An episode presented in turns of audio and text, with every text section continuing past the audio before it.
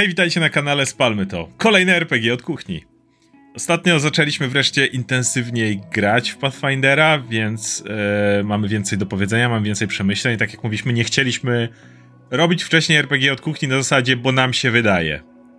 Mhm. E, no jakby chcieliśmy mieć pewne doświadczenie chociaż i, i się na tym wypowiadać.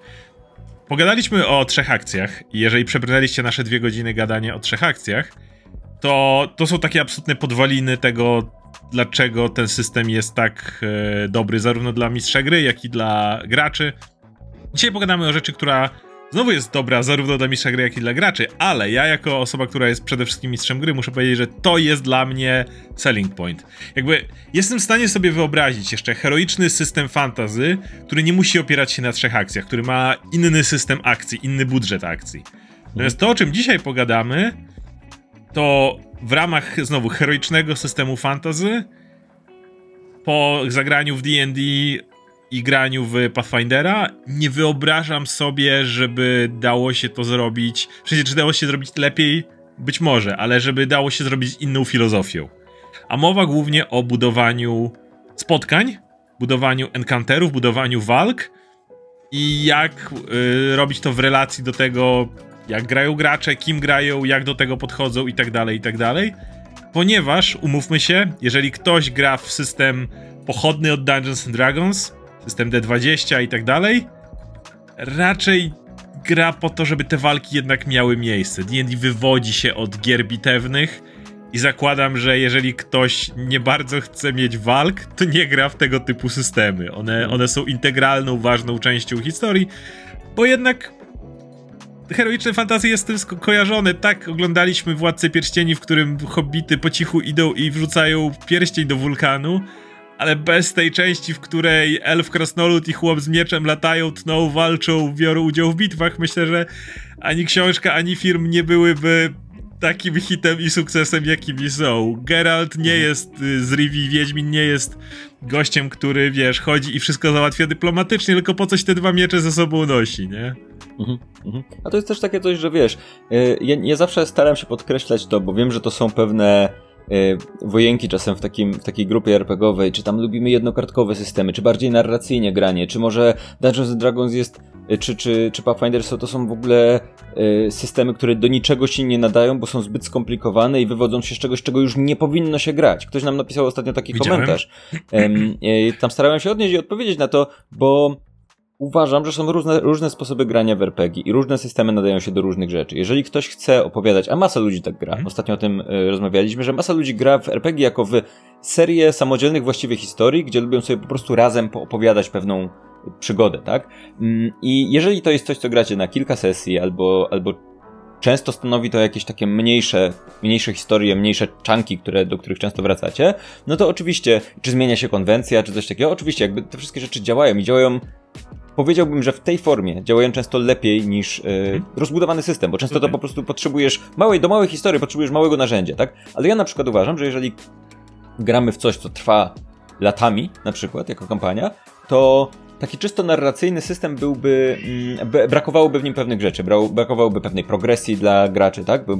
Mamy, mielibyśmy jakby jeżeli chcesz stworzyć małą, zwartą historię, to to prawdopodobnie nie chcesz aż tak dużo rzutów kostką na przykład, bo nie chcę, bo po pierwsze nie ma to tak dużego znaczenia na dłuższą metę w, w ramach małej historii. Dwa, że niekoniecznie zależy ci tak mocno na tym, żeby historia miała pewną losowość, bo ona jakby w ramach tej mniejszej, mniejszej struktury nie musi być aż tak zaskakująca, nie musi być mhm. mm, Zwykle, zwykle jakby nie, nie, nie oczekujesz od mniejszej historii, od one-shota na przykład, że historia potoczy się w takim kierunku, w którym kompletnie się y, rozjedzie i zaskoczy bardzo mistrza gry. Jasne, do pewnego stopnia tak, ale, ale tylko do pewnego stopnia. No tak? nie, nie masz czasu na opowiedzenie tych, tej, y, tej, tej reszty. Tak, która... tej alternatywnej ścieżki, tak, które, którą właśnie stworzyłeś, nie? Więc, y, więc ale jeżeli mamy duży system dla, dla do rozbudowanych y, kampanii i tak dalej, i tak dalej, no to, no to y, walka staje się jego integralnym, y, integralną częścią. I to jest coś, o czym częściowo mówiliśmy w poprzednim materiale, tych trzech akcjach, że trochę mieliśmy takie poczucie, że żeby walka była integralną częścią przygody w D&D, to trzeba było troszkę stawać na uszach i bardzo mocno się skupić na tym, żeby ona była do pewnego stopnia tą integralną częścią, a i tak nie było to nie było to yy, jakby w, tak, tak, tak płynne jak w Pathfinderze, głównie ze względu na to, że jest ten wyraźny podział na przydatność, o tym mówiliśmy już, więc tylko szybko powtórzę, mm. na przydatność postaci w walce, poza walką, na umiejętności i cechy przydatne poza walką w walce i tak dalej, i tak dalej, ale druga rzecz jest taka, że... Mm, że mam wrażenie, że i to jest coś, o czym dzisiaj będziemy mówić, że piąta edycja trochę stoi sama yy, i jakby ogólny jej koncept stoi w sprzeczności z tym, czym ta przygoda próbuje być. Mhm. I właśnie pogadamy sobie dzisiaj o tym, czym jest gwóźdź programu i tak jak mówię, mój selling point, rzecz, z którą walczyłem w D&D non-stop, rzecz, z którą zerkałem na kiedyś One D&D, dzisiaj piąta edycja wciąż, yy, licząc, na, że okej, okay, to jest, ludzie, to jest wasz największy problem waszego systemu. To jest coś, wokół, wokół czego jak ludzie grają, to muszą albo stawać na uszach, albo to ignorować, ktoś się wtedy źle bawi, chyba jest masa rzeczy, która się z tym wiąże. Czyli tak zwany Adventuring Day. Jeżeli popatrzycie na nasz kanał, ile my się nagadaliśmy, w, kiedy graliśmy w Dungeons and Dragons przez lata, o tym, jak staramy się upewnić, że system odpoczywania, mamy, mamy, mamy oddzielne materiały od Dungeons and Dragons o tym, jak, jak zrobić system odpoczywania, żeby to miało ręce i nogi, a to się z kolei wiąże z systemem walki oczywiście, czyli jak robić, no, o tym też mamy oddzielny, czyli jak tu budować walkę, żeby ona była interesująca, co, co dodawać, co robić i tak dalej. Ile lat spędziliśmy na tym, żeby bujać się w tą i z powrotem, żeby zrobić z tego cokolwiek ciekawego, yy, kiedy przeszliśmy do systemu, w którym to nie jest potrzebne. I mhm. zacznijmy od takiego opisu absolutnie w skrócie, jeżeli ktoś nie ma z tym doświadczenia. Piąta edycja Dungeons and Dragons, choć nie, nie jedyne, ale to bardzo widoczne, stoi czymś, co jest nazywane attrition system. System wy, wyczerpywania zasobów, o tak powiedzmy najład, najładniej po polsku. Idea polega na tym, że bohaterowie, kiedy zaczynają swój adventuring day, dzień przygody, który domyślnie trwa 24 godziny, ale pogadamy o tym zaraz. Generalnie jest bardziej filozoficznym konceptem, takim założeniem. Jest tak. coś, coś, co się nazywa Adventuring Day, to teoretycznie może dom, domyślnie jest, powinno być sparowane z dniem, ale właściwie w praktyce musi spełniać warunki, które sprawiają, że czasem nie, mo, nie może być dniem, żeby spełniać te warunki. Nie? I teraz idea tego Adventuring Day polega na tym, że podczas niego Według podręcznika gracze powinni stoczyć od 6 do 8 walk o średnim do łatwym y, poziomie trudności. Może trochę mniej, jeżeli na przykład chcemy dać na końcu bossa. Powiedzmy 4, 3 walki, które trochę te zasoby nadgryzą graczy. I na końcu musi, po i wtedy pojawia się boss, który jego wyzwanie polega na tym, że gracze już musieli nadwyrężyć swoje zasoby, żeby z nim walczyć. W momencie, w którym w tym systemie spróbujesz dać tylko jedną walkę danego dnia, to jeżeli nie jesteś mistrzem gry, który zrobił dzikie homebrew, 5 faz, yy, tweakował klasy jeszcze w ten sposób, żeby były odpowiednio zrobione, na przykład wszystkie są tylko na short resty, albo wszystkie tylko na long resty i, i robisz wokół tego, bo tam też jest pewna niekompatybilność pomiędzy tymi klasami. Generalnie, jeżeli się nie naprawdę napracujesz, to pojedyncza walka pomiędzy w czasie tego całego Adventuring Day jest kompletnie nie, znowu użyję tego słowa, niekompatybilna z systemem piątej edycji. I trik polega na tym, że to działałoby, gdyby dzisiaj ludzie grali przede wszystkim w Dungeon Crawle. Bo o tym, czy walka jest ciekawa, czy nie, to gadaliśmy w systemie trzech akcji, e, ale dzisiaj nie będziemy się zajmować tym, czy faktycznie jest tak dużo w tej walce do zrobienia, bo mówię, mówiliśmy bardzo dużo o, to, o tym w poprzednim odcinku. Mm, ale mm, tak zakładając kompletnie na czysto, że Dungeons and Dragons 5 edycja jest systemem tylko do dungeon crawli, czyli bohaterowie wchodzą do podziemi, nie bardzo mogą, e, chociaż z tym też jest pewien problem, ale o tym zaraz powiem, ale załóżmy, że idea jest taka, że przechodzą przez te podziemia, zabijają przez parę komnat, w każdej walczą, na końcu pokonują bossa, powiedzmy, poziomu, wracają do domu, odpoczywają, wracają z powrotem, schodzą poziom niżej jak w Diablo i powiedzmy zaczynają to od nowa technicznie rzecz biorąc to działa. Ten system pod tym względem. E, on ma inne problemy, o których zaraz pogadamy, ale technicznie rzecz biorąc on działa. Problem polega na tym, że dzisiaj większość stołów tak nie gra. Większość stołów nie gra w tak zwane dungeon crawle. Znowu, może wiąże się z tym też, że walki w D&D są dosyć nudne pod tym względem, ale znowu nie o tym. Ale większość stołów po prostu tak nie gra. Mało tego. To jeszcze jest pół biedy, bo to jest preferencja stołów. Ale D&D wydało naprawdę sporo przygotowanych przygód, gotowych kampanii, które są dla graczy przeznaczone.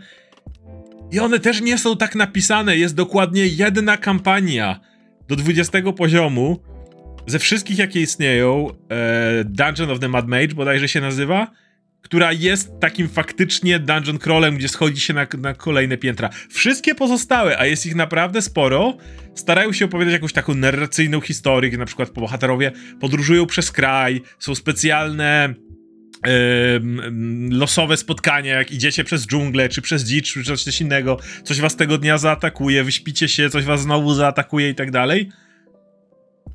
I ten system się kompletnie rozjeżdża na rzeczy, które oni, którą oni sami promują. To o czym mówiłeś, że on jakby wewnątrz siebie się rozjeżdża. Mhm. Tutaj, tutaj jest jakby, ja mam wrażenie, że to jest problem, który, który jest nierozwi- oni się trochę zapędzili w kozi róg, tak? tak? I teraz tak, e, sam ten system z założeń, nawet w tej idealnej sytuacji, w której robisz ten adventuring day, schodzisz do tego lochu i tak dalej, i tak dalej, jakby jego problemem jest to, że jest okej, okay, może ktoś to lubi, ale dla mnie jest po prostu głupi z założenia. O tyle, że e, oznacza to, że drużyna musi, e, czy gracze właściwie muszą założyć, że nie, nie że mają, okej, okay, to są moje zasoby na 5, 6, 8 enkanterów, tak? Muszą, muszę mieć coś takiego w głowie, co już samo w sobie jest średnio naturalne, tak? Bo muszę myśleć, na pewno jeszcze spotkam dokładnie 6 potworów w, w dzisiaj, tak? Co już trochę wpływa na mnie i sprawia, że muszę myśleć tak trochę planszówkowo o tej grze, e, no ale okej, okay, dobra, powiedzmy, że komuś to nie przeszkadza, tak?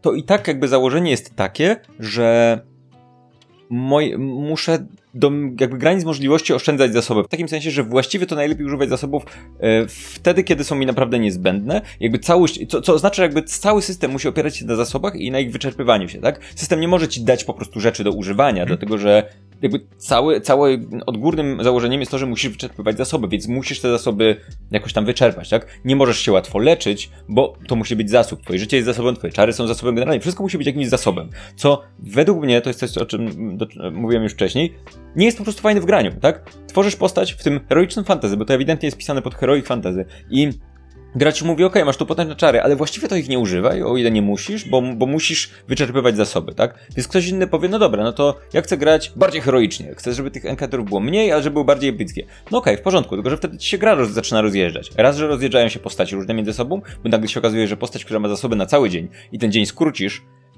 to ma tych zasobów bardzo dużo i właściwie nawala nimi non-stop, a kontra obok tego masz postaci, które na przykład takich zasobów nie mają, albo mają zasoby na krótkie odpoczynki, które znowu zaczynają się czuć słabe, tak? Bo orientują się, że jakby ten dzień jest krótszy, ale oni jakby robią cały czas to samo. W ciągu tego jakby nie mają, nie mają nagle więcej zasobów, bo, bo na przykład są urlokiem, który powiedzmy na tam nie wiem, na, ponieważ jest short restowy, to, to nie wiem, chyba, że mistrz gry mu pozwala. To jest tak, jeżeli mistrz gry pozwoli temu Warlockowi, mistrz gry zrobi trzy walki, pozwoli na short rest na, na każdą walkę, tak? No to ten Warlock będzie miał dwa czary na każdą z tych walk. Będzie, I tak będzie odświeżony z zasobów, że tak powiem, co walkę, ok? To i tak będą dwa czary. A w tym czasie, nie wiem, kleryk będzie tymi czarami nawalał non-stop, tak? Bo, bo to się zaczyna i, dziwnie rozjeżdżać, tak? I yy, kolejnym problemem w tym wszystkim jest to, że oni tego założenia ewidentnie nie chcą zmienić, w takim sensie, że i myślę, że to jest ze względu na yy, sprzedaż, marketing i generalnie właścicieli, tak, że to, co, to, co zasugerowałeś wcześniej, zacząłeś mówić, jakby gdzieś po drodze ogłoszono One D&D, które właściwie nikt nie wiedział do końca czym jest i myśmy tak mówili, no to jest właściwie nowa edycja, ale nazywa się One D&D, bo powody, ale generalnie najwyraźniej po prostu nie chcą potem tego jakby nie chcą sugerować, że będą kolejne edycje, to miała być taka, jakby zakładałem, że One D&D ta nazwa oznacza, że ta edycja będzie taką, wiesz, zawsze in progress, tak? Ona będzie się rozwijać, zmieniać z czasem, więc nie chcą nazywać jej, bo to i tak Ona będzie, ma fatalne kolej, fundamenty. kolejne iteracje. Mm, po czym się okazało, że właściwie teraz już się z tego wycofali i teraz to jednak jest dalej piąta edycja D&D, tylko odświeżona i ona ma być kompatybilna wstecz, ale nikt nie wie do końca na czym to ma polegać, bo jeżeli mamy nowe klasy postaci, to czy to znaczy, że mogę sobie wybrać, czy gram nową wersją, czy starą wersją klasy postaci i one mają być kompatybilne? Chyba tak, ale problem polega na tym, że to założenie nierobienia nowej edycji oznacza, że te podstawowe rzeczy muszą pozostać takie, jakie były, tak? I no myśmy przez chwilę jeszcze tak zakładali, że okej, okay, może coś zrobią z tymi odpoczynkami, może to się zmieni, ale ja już na tym etapie nie wierzę. Wydaje mi się, że jeżeli oni tak bardzo mówią, że nie, to jest piąta edycja i to jest, jakby zostają te same założenia i podstawy, no to, no to myślę, że to się kompletnie nie zmieni. Rdzeń kompletnie leży i właśnie zaraz przejdziemy do Pathfindera, ale ja muszę powiedzieć jakby ile mi to snu z powiek spędziło, kiedy zarówno graliśmy w mgły Ravenloftu, czy graliśmy w prywatne kampanie, kiedy ja zastanawiałem się, jak ułożyć te cholerne walki. Jak mieliśmy problem w mgłach Ravenloftu, kiedy gadaliśmy o tym, że może jacyś bandyci się pojawią, raz się tam pojawili, ale idea jest taka, żeby drużyna mogła pokazać, że jest silniejsza trochę. Y, no, mhm. tylko problem polegał na tym, że ja doskonale wiedziałem, że jeżeli zrobimy to w ten sposób, to prawdopodobnie wtedy Marta, która grała Warlockiem i miała tylko te dwa czary, później próbowaliśmy to robić jeszcze inaczej, ale to też nie działało. Yy, idea byłaby taka, że ktoś inny, na przykład yy, Adam grający Trevorem, który był klerykiem, który miał masę czarów, yy, mógłby generalnie co turę robić coś innego i się faktycznie pobawić i poklepać tych przeciwników, natomiast ona jako Warlock rzuciłaby Eld czary, a potem Eldritch Blast, czy coś takiego. I słabi przeciwnicy polegliby być może zanim ktokolwiek inny by się ruszył. Zanim, ktokol- zanim cała drużyna mogłaby się pobawić. Więc musiałbyś dawać więcej takich walk. Tylko, że znowu problem byłby taki, że wtedy w nich kto pierwszy, ten lepszy, a jednocześnie za każdym razem, kiedy dajesz trudniejszą walkę i dalej pozwalasz drużynie się wyspać, no to, to, to, to te dysproporcje wychodziły z kolei jeszcze w innym miejscu. Jak podróżowaliśmy w dżungli, jak graliśmy w tą sesję prywatną i zaczęliśmy jeszcze z tym takim założeniem, no dobra, to drużyna może sobie odpoczywać non stop, czyli generalnie każdego dnia szli spać, to za każdym razem, kiedy robiłem zasadzkę w dżungli, to pytanie było, czy to ma być zasadzka, w której przybiegają trzy tyranozaury, żeby było, i, było wyzwanie, czy to ma być zasadzka, w której atakuje ich kilka zombiaków. Jeżeli to jest kilka zombiaków, no to Paladyn wyjeżdżał z Divine Smite'em i generalnie y, on musiał celowo yy, ograniczać się w walce. Jakby to jest ok, to jest jakiś fair play, to chcę, żeby inny ktoś z drużyny zabłyszczał. Ja nie mówię, że to jest złe, ale jednocześnie dlaczego system do tego musicie zmuszać, żebyś yy, wstrzymywał swoje zasoby, chociaż możesz być najpotężniejszy, ale musisz się non-stop blokować, bo ktoś inny musi akurat w tym momencie wybrzmieć. I nie mać, a wiesz, jakby moim preferowanym systemem, i zaraz do tego dojdziemy, byłoby raczej wszyscy kooperujecie po to, żeby cała drużyna wypadła jak najlepiej, żebyście całą drużyną e, odnieśli sukces w tym miejscu. I ile razy ja siedziałem i myślałem, co zrobić. Potem doszedł motyw, w którym zacząłem projektować własne potworki, zaglądać jak inni to robią. E, zmierzenie ich, jakby ustawienie ich ilości przejdziemy zaraz do budowy encounterów i do tak zwanego CR system, który też w Dungeons Dragons jest. Ustawienie tego w dobry sposób, znalezienie wyzwania, myślenie o tym, kto co potrafi, żeby to jakoś złożyć. Jakby ile rzeczy, które w to wchodziło, było strasznie kłopotliwe i ostatecznie jeszcze jedna rzecz, która była cholernie blokująca dla mistrza gry i to jest coś, o czym by my wiele razy dyskutowaliśmy, czyli kiedy jest długi odpoczynek? To gracze mają decydować? Technicznie gra zakłada, że tak że to gracze mówią w pewnym momencie, ja chcę, chcemy, dobra, dosyć. Jesteśmy zmęczeni, jesteśmy wykończeni, musimy odpocząć. Tak jakby system to mówi. E, I ty sam mówiłeś, że jakby chciałbyś mieć tą sprawczość, chciałbyś mieć ten motyw, w którym zdajecie sobie sprawę, że dzień się kończy na przykład mhm. i w miarę będę wtedy mogę się wystrzelać z zasobów, bo zdaję sobie sprawę, że wkrótce będę mógł odpocząć. Tak, to jest taka sytuacja, że jeżeli wiesz, jeżeli twoja gra polega na zarządzaniu zasobami na przestrzeni czasu, to musisz wiedzieć na, na, na jakiej przestrzeni zarządzasz, żeby powiedzieć, okej, okay, to jest trudna walka, ale jest już wieczór, więc dobra, zużyję trochę więcej zasobów, bo zaryzykuję, może już nic się nie, nie wydarzy dzisiaj, może się wydarzy i wtedy będzie walka bez, ale generalnie mam jakąś możliwość estymowania, w jakim momencie tego dnia jestem, tak? I to jest, to jest jakby no jeżeli, jeżeli wiesz, zarządzasz zasobami w czasie, no to jak nie wiesz, jaki to jest czas, to ciężko jest zarządzać. To, to, zaczynasz po prostu oszczędzać te zasoby tylko. Bo I potem się okaże, że jak długo masz długi odpoczynek nie? i nie zużyłeś zasobów i fajnie, nie a pobawiłem znowu, się. A znowu z drugiej strony, jeżeli zrobimy taki system, w którym okej, okay, mistrz gry wam mówi, kiedy jest długi odpoczynek, co oznacza, że po prostu jak zużyjecie zasoby, to jest długi odpoczynek, no to, to w tym momencie mam zakładać, że okej, okay, czyli mogę z, te, z tych zasobów swobodnie zuży, używać, bo, bo jak przyjdzie tak. odpowiedni moment, jak mi się skończą, to mistrz gry mi powie, dobra, to macie odpoczynek. To nakłada straszne kajdany na mistrza gry pod tym względem, że okej, okay, do wieczora to jeżeli ja chcę wam dać wal tego dnia, na przykład walkę z bossem, to znaczy, że musicie mieć cholernie intensywny dzień, żeby, żeby ta walka z bossem, żebyście jej nie rozjechali kompletnie, nie? Albo ja muszę robić mu 5 faz, czy coś takiego, żeby to była, wiesz, epicka mhm. walka z bossem. Yy, chcę, żeby... Ale wiesz, chciałbym na przykład, żeby yy, fakt, że jesteście w dżungli i coś was zaskakuje, żeby nałożyło na was jako, jakiś, yy, jakąś trudność. Znowu, robiliśmy walki, które są pojedyncze trudne, ale one były już tak skrajnie, jak to się mówi, swingi, tak latają, latające od 0 do 100, mhm. gdzie dru y, drużyna, ale też gracze, którzy grali po niej, e, czuli się nie tyle fajnie, że wygrali, co czuli się maksymalnie wyczerpani, że po prostu, pamiętasz jak był moment, w którym graliśmy na cały czas długie odpoczynki, mieliśmy jakieś tam kotołaki, jakieś tam kolejne rzeczy, mhm. po prostu mieliście wrażenie, że każda walka to jest walka po prostu o o, o, życie do końca. Jesteśmy w Heroic Fantasy. Fajnie byłoby, żeby było trochę takich, trochę takich walk. Jasne, jest spoko, jeżeli takie walki są. O to chodzi w Heroic Fantasy, żeby pokonywać trudnych przeciwników i walczyć o życie.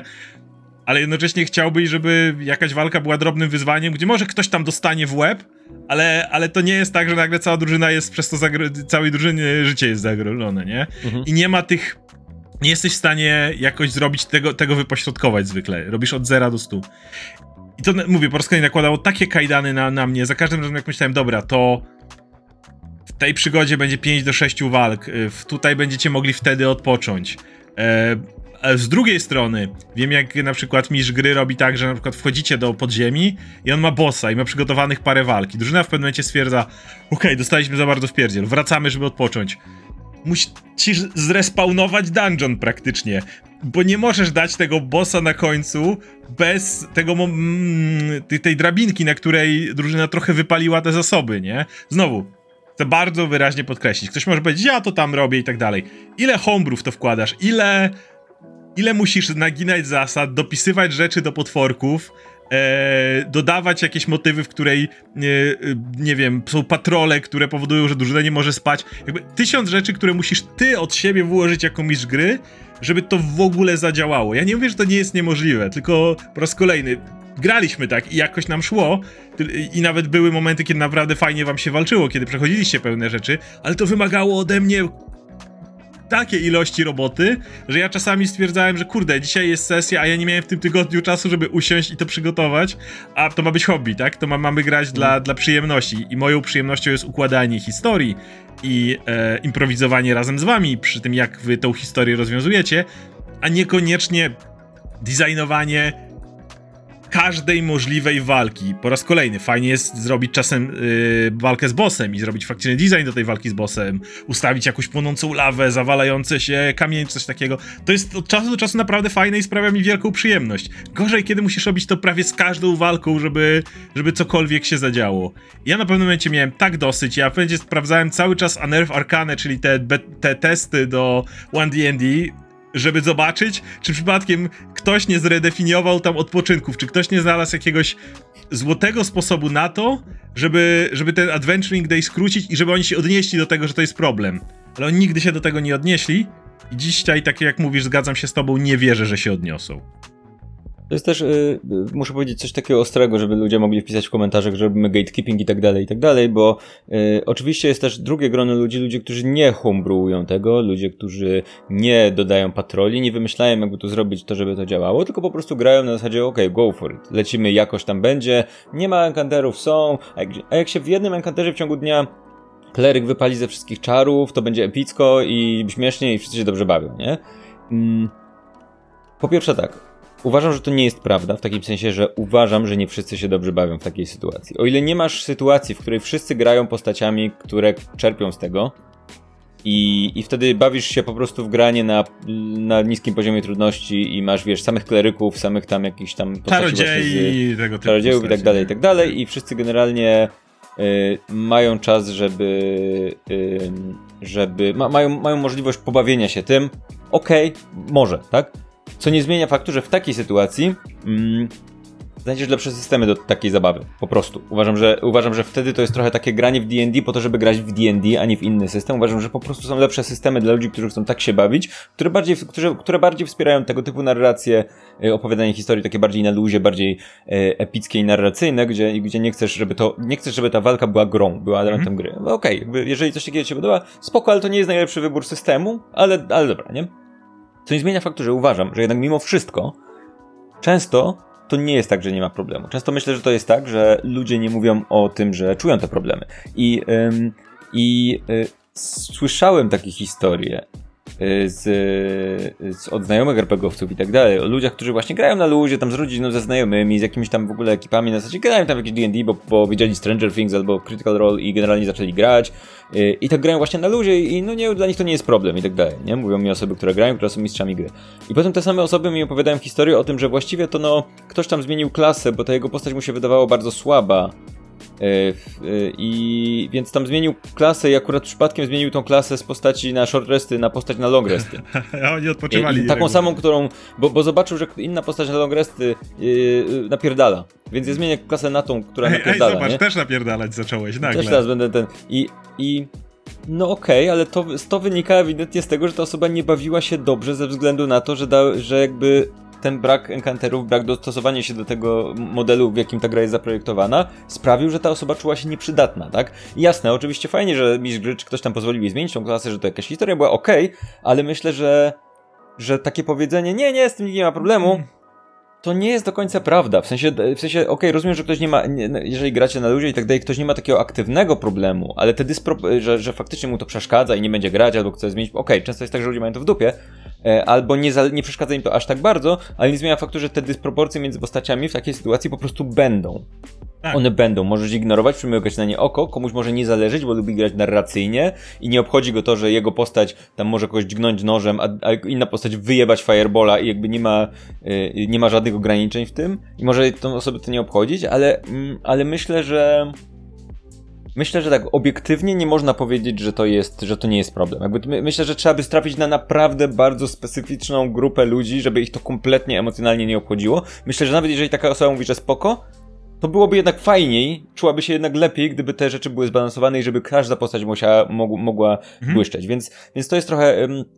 Uważam, że uważam, że dużo jest ludzi, którzy grają na zasadzie, o, jakoś to będzie, ignorujmy niektóre mechaniki, e, ignorujmy ten, ten cały koncept Adventure Day, ale myślę, że koniec końców to nie działa dobrze dla gry, ewidentnie, więc... Ja dodam jeszcze jedną rzecz, bo jeszcze w, w piątej edycji są krótkie odpoczynki, których na tych 6-8 tych powinno być dwa, dwa do góra trzech. I znowu to jest coś takiego, według opisu to jest coś takiego, że drużyna godzinę spędza i odpoczywa i regeneruje pewne zasoby. Niektóre klasy regenerują przy tym zasoby, inne nie, można jakoś tam się podleczyć. I znowu, jeżeli pozwolisz graczom e, decydować, kiedy odpoczywają, to musisz stawać na uszach, żeby to pilnować. Na przykład chcesz odpocząć godzinę? O nie, patrol! O nie, co tam, nie wiem, coś wam przeszkadza i nie możecie, nie? Bo mm, gracze inaczej na przykład będą cały czas ładować sobie zasoby i nagle Warlock nie będzie miał dwóch czarów, y, tam około w sumie powinien mieć ich sześć, tak, na, na ten, na Adventuring Day. Będzie miał ich, nie wiem, dziesięć. I on też będzie każdą walkę zaczynał od Firebola, powiedzmy, czy coś takiego, nie? E, I nagle wtedy dalej jest problem, bo gra jest przemyślana z tym bardzo konkretną matematyką, która się rozjeżdża i tak na wyższych poziomach, ale powiedzmy, że, że, że po raz kolejny, jeżeli faktycznie jesteś w dungeonie i faktycznie przejdziesz od 6 do 8 wyzwań, to ona jest pomyślana z tą bardzo konkretną matematyką, gdzie macie jeden długi odpoczynek na te 6-8 i dwa, góra, trzy krótkie odpoczynki. E, więc znowu to jest coś takiego, czy, że, że jeżeli chcesz to utrzymać, no to to mistrz gry powinien w miarę proponować, kiedy ten krótki odpoczynek jest, prawda? On jest też taki godzina, to takie jest takie... Nie, nie wiesz do końca, jak do tego podejść tak naprawdę. E, i ostatnia rzecz, która jest z tym związana, to oczywiście jest tak ten nieszczęśliwy Encounter Builder System CR, czyli Challenge Rating, czyli stopień wyzwania każdego przeciwnika. I to już jest kompletnie po stronie mistrza gry i to jest chyba, mówię, chyba największa bolączka, jeśli chodzi o mistrzów gry. E, nie mówię, że największa bolączka całego D&D, ale, ale z perspektywy mistrza gry, szczególnie nowego mistrza gry, to jest absolutnie fatalne. Działa to tak, że te technicznie rzecz biorąc, masz pewien budżet yy, doświadczenia, który wynika z poziomów drużyny i ilości członków tej drużyny. I to ma sens. I teraz różne potworki yy, kosztują, mają swój, swoje doświadczenie w zależności od tego, jaki mają challenge rating. Domyślnie im silniejszy potworek, tym większe wyzwanie, tym więcej tego budżetu, budżetu zeżre ale z drugiej strony im silniejsza drużyna, tym ten budżet robi się coraz większy i to jest ile chcesz tego jednego dnia na nich zrzucić i ich wymęczyć. po pierwsze, gadaliśmy już o tym, że to nie jest tak, że możesz dać nagle cały budżet w jednej walce wypalić. W sensie możesz, jeśli drużyna będzie z pełnymi zasobami wtedy, to ci na short restach mało zrobią, ci na long restach mogą wygrać, ale to prawdopodobnie będzie się tak bujało na zasadzie dajesz im giganta, jak mają jeszcze w miarę niskie poziomy i jak ten gigant przypadkiem strzeli kogoś i go złoży w chwilę, no to giganty ich zdepczą. Jeżeli ktoś rzuci, nie wiem, polimorfię na tego giganta i zmieni go w wiewiórkę, no to nagle okaże się, że drużyna może uporać się z resztą przeciwników, e, którzy są w tej walce, a potem zająć się gigantem i mają sprawę jakby ułatwioną. E, to, to robi się bardzo zero-jedynkowe. Czyli na przykład jest to e, humanoid, to dla niego wszedł paraliż, nie wszedł paraliż. I, e, I to wszystko zaczyna się o to układać. Ale to jest jakby jedna rzecz. Kolejna jest taka, że nawet zakładając, że robisz te 6-8 walk, to system CR kompletnie się wykłada, bo oni nawet sami przyznają, że ten, y, mm, ten takie narzędzie do budowania potworków w podręczniku Mistrza Podziemi to jest coś, z czego dwa tygodnie później zrezygnowali. E, mistrz, e, podręcznik Mistrza Podziemi jest kompletnie bezużyteczny. Nawet w ostatnim wywiadzie Chris Perkins powiedział, że robią nowy system, now, nowy podręcznik dla Mistrza Podziemi, a że tamten mieli mało czasu, mieli bardzo małą ekipę i go źle napisali. W ogóle on jest kompletnie bezużyteczny. Potem w Xanatar's Guide to Everything próbowali dać kolejny Encounter Builder, E, ale problem jest taki, że to CR jest też źle przypisane do samych potworów. Czasami potwór na równym CR jest tak bardzo diametralnie różny, że myślisz sobie, co on robi w tym miejscu. Ale ostatecznie to sprowadza się do tego, że y, nie jesteś w stanie zbudować jakiegokolwiek enkanteru, żeby on działał, szczególnie jak poziomy robią się coraz wyższe, ponieważ nie masz zielonego pojęcia, w jakim miejscu jest twoja drużyna. Nie masz pojęcia, jak, kiedy odpoczęła, e, jak się, jakie ma zasoby i tak dalej, ponieważ jest ten system wyczerpywania, to możesz budować w miarę tylko, zakładając, że nawet te poziomy potworów byłyby wyrównane i oni obiecują, że do, do kolejnej rewizji systemu właśnie mm, po, przebalansują to CR i wrzucą je tam, gdzie trzeba dla tych, co trzeba potworów. I załóżmy, że to by działało, że one faktycznie relatywnie do siebie by wziął, ok, ten potworek z piątką jest ewidentnie silniejszy od tego z czwórką i ewidentnie słabszy od tego z szóstką. Nie powiedzmy, że, żebyś naprawdę był w stanie to zaobserwować. Cały czas, jeżeli wrzuciłeś to do walki, to zakładając, że nie, że problem, o którym wcześniej mówiłeś, na przykład nie, nie rozrzuciłeś tego expa na cztery walki, e, cały czas nie masz pojęcia, jak drużyna do tego podejdzie, bo nie masz pojęcia, na przykład wystrzelają się kompletnie na pierwszej walce z zasobów. No to wtedy musisz, jak to się mówi, ukarać drużynę, no bo nie, nie możesz im powiedzieć, że możecie odpocząć teraz. Nie macie prawa teraz odpocząć. Cokolwiek spróbujecie robić, żeby odpocząć, ja GMM zrzucę niewidzialną ścianę, która wam nie pozwoli tam pójść, bo mój budżet mówi, że musicie to wy wypełnić, bo inaczej jak wrócicie, to budżet się zrobi krótszy. I nagle ta epicka walka, którą ja chciałem dać wam wyzwanie, na końcu już przestanie być taka epicka. I oni teraz mówią o tym, że właśnie zrewidują to, zrobią nowy Encounter Builder. Ja chcę tutaj dojść do sedna sprawy, bo uważam, że oni kłamią. I to tak wprost kłamią. Nie mam na to żadnych dowodów, poza matematyką.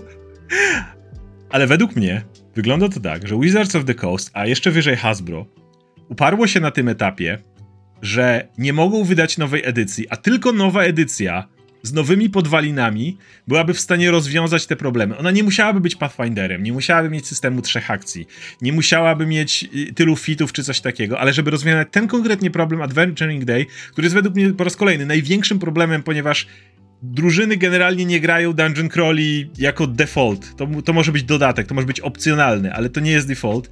Czyli trzeba by zbalansować tak naprawdę pod generalnie jedną walkę, yy, cały ten system wymagałby kompletnej rewizji. I w momencie, ale Hasbro według mnie, jak mówię, Wizards of the Coast, nie zgadza się na to, ponieważ w momencie, w którym ogłosiliby, że robią kompletnie nowy system, który nie byłby kompatybilny z tym, co jest do tej pory, natychmiast wszystkie do tej, od momentu, w którym to ogłosili, Powiedzmy, że potrzeba byliby dwa lata na to, żeby to wydać. Nawet od ogłoszenia, żeby jeszcze robić testy publiczne. Wszystkie książki, podręczniki, wszystko, co by do tej pory wydawali, miałoby kompletny zjazd sprzedaży. Zwróćcie uwagę, jeżeli śledzicie yy, hollywoodzkie produkcje, co się stało z filmami DC w momencie, w którym James Gunn ogłosił, że robi nowe DC. Y, jak Shazam 2 na przykład. Kompletnie już nikogo nie obchodził. To nie był super e, interesujący film, ale widać bardzo jak zainteresowanie kolejnymi filmami DC do tego rebootu, który oni ogłaszają, jak bardzo spadło, bo wszyscy wiedzą, że tam zaczyna się to jakieś nowe uniwersum. Y, podobnie byłoby z systemem D&D, w momencie, w którym wszyscy widzieliby, że wtedy muszą kupić nowe podręczniki, wtedy muszą zacząć od nowa, to niekoniecznie chcieliby już kupować nowe settingi, nowe rzeczy i tak dalej, a korpo na to się nie może zgodzić. Przez co de, facto designerzy jak Jeremy Crawford, jak właśnie e, Chris Perkins, którzy są liderami jakby tych zespołów, muszą kłamać w żywe oczy, mówiąc, że oni, że to jest wszystko kompatybilne, że to będzie działało i tak dalej, kiedy według mnie mają zawiązane ręce i muszą działać mm, wiesz, plastrami i taśmami klejącymi wokół systemu, który generalnie się sypie i nie da się go bez po raz kolejny, bez tam wy, wy, wyjęcia rdzenia i włożenia kinda nowego, tego jakoś sensownie zrobić. Więc kiedy słyszę o tym, że my poprawimy CR, zrobimy nowy encounter builder i tak dalej, ja uważam, że się nie da. Mhm. Chyba, że powiecie, że to jest tylko do Dungeon Crawli, ale nie powiecie tego, bo, bo znowu wam spadnie sprzedaż. Mm, no to jest taka sytuacja, że yy, wiesz, że yy, i jeżeli ktoś chciałby się zapytać, skąd jest ten problem, że jeden encounter w ciągu Adventuring Day to jest problem, no jeżeli sobie weźmiecie ten domyślny, yy, domyślny tryb, tak, to jeżeli sobie weźmiecie te 6, 8 ileś tam walk, to policz, pomyślcie sobie, że w, trak, w ramach tych walk drużyna ma pewną określoną ilość zasobów, ale pomyślcie sobie, że te walki to jest ileś, ilość przeciwników, y, ileś akcji. Powiedzmy, przeliczmy je sobie na akcje, tak? Ile akcji wykonaliśmy my, ile akcji wykonali przeciwnicy, tak? Mm, żeby jedna walka miała ten sam poziom trudności, ona prawdopodobnie będzie zajmować dużo krócej, tak? Więc y, ten przeciwnik musi wewnątrz tej jednej walki musisz zmieścić wszystkie te akcje, jakby całą tą, cały ten, całą tą, tą, ten, tą samą ilość y, zasobów, która została ci odebrana, czyli ten przeciwnik musi bić prawdopodobnie mocniej i tak dalej, i tak dalej, tak? Bo żeby to się wyrównało. Co sprawia, że ta, ta walka, ta jedna staje się bardzo Y, jakby... No, mm, zero-jedynkowa, tak? zero-jedynkowa. Pewne rzeczy mogą się wydarzyć skrajnie, bo jeżeli, y, jeżeli walniesz potężnym czarem w ramach jednej z tych sześciu walk i ten potężny czar, czar strywializuje tą jedną walkę, jakby zniszczy wszystkich przeciwników, dobi, zostaje ostatni dobici zostaną, tak? No to, no to tylko jedna walka jest, tak? Okej, okay, masz nadal pięć walk mhm. i zużyłeś czar y, cenny, więc jakby to, okej, okay, logiczne, tak? W momencie, w którym masz jedną dużą walkę, no to ten duży czar Fajnie jakby nie strywializował tej jedynej walki, którą masz, bo w tym momencie pokonujesz tego bossa i, i okej, okay, nie ma już więcej walk, więc jakby to wszystko. Sparaliżowaliście więc... bossa, zastunowaliście, ups.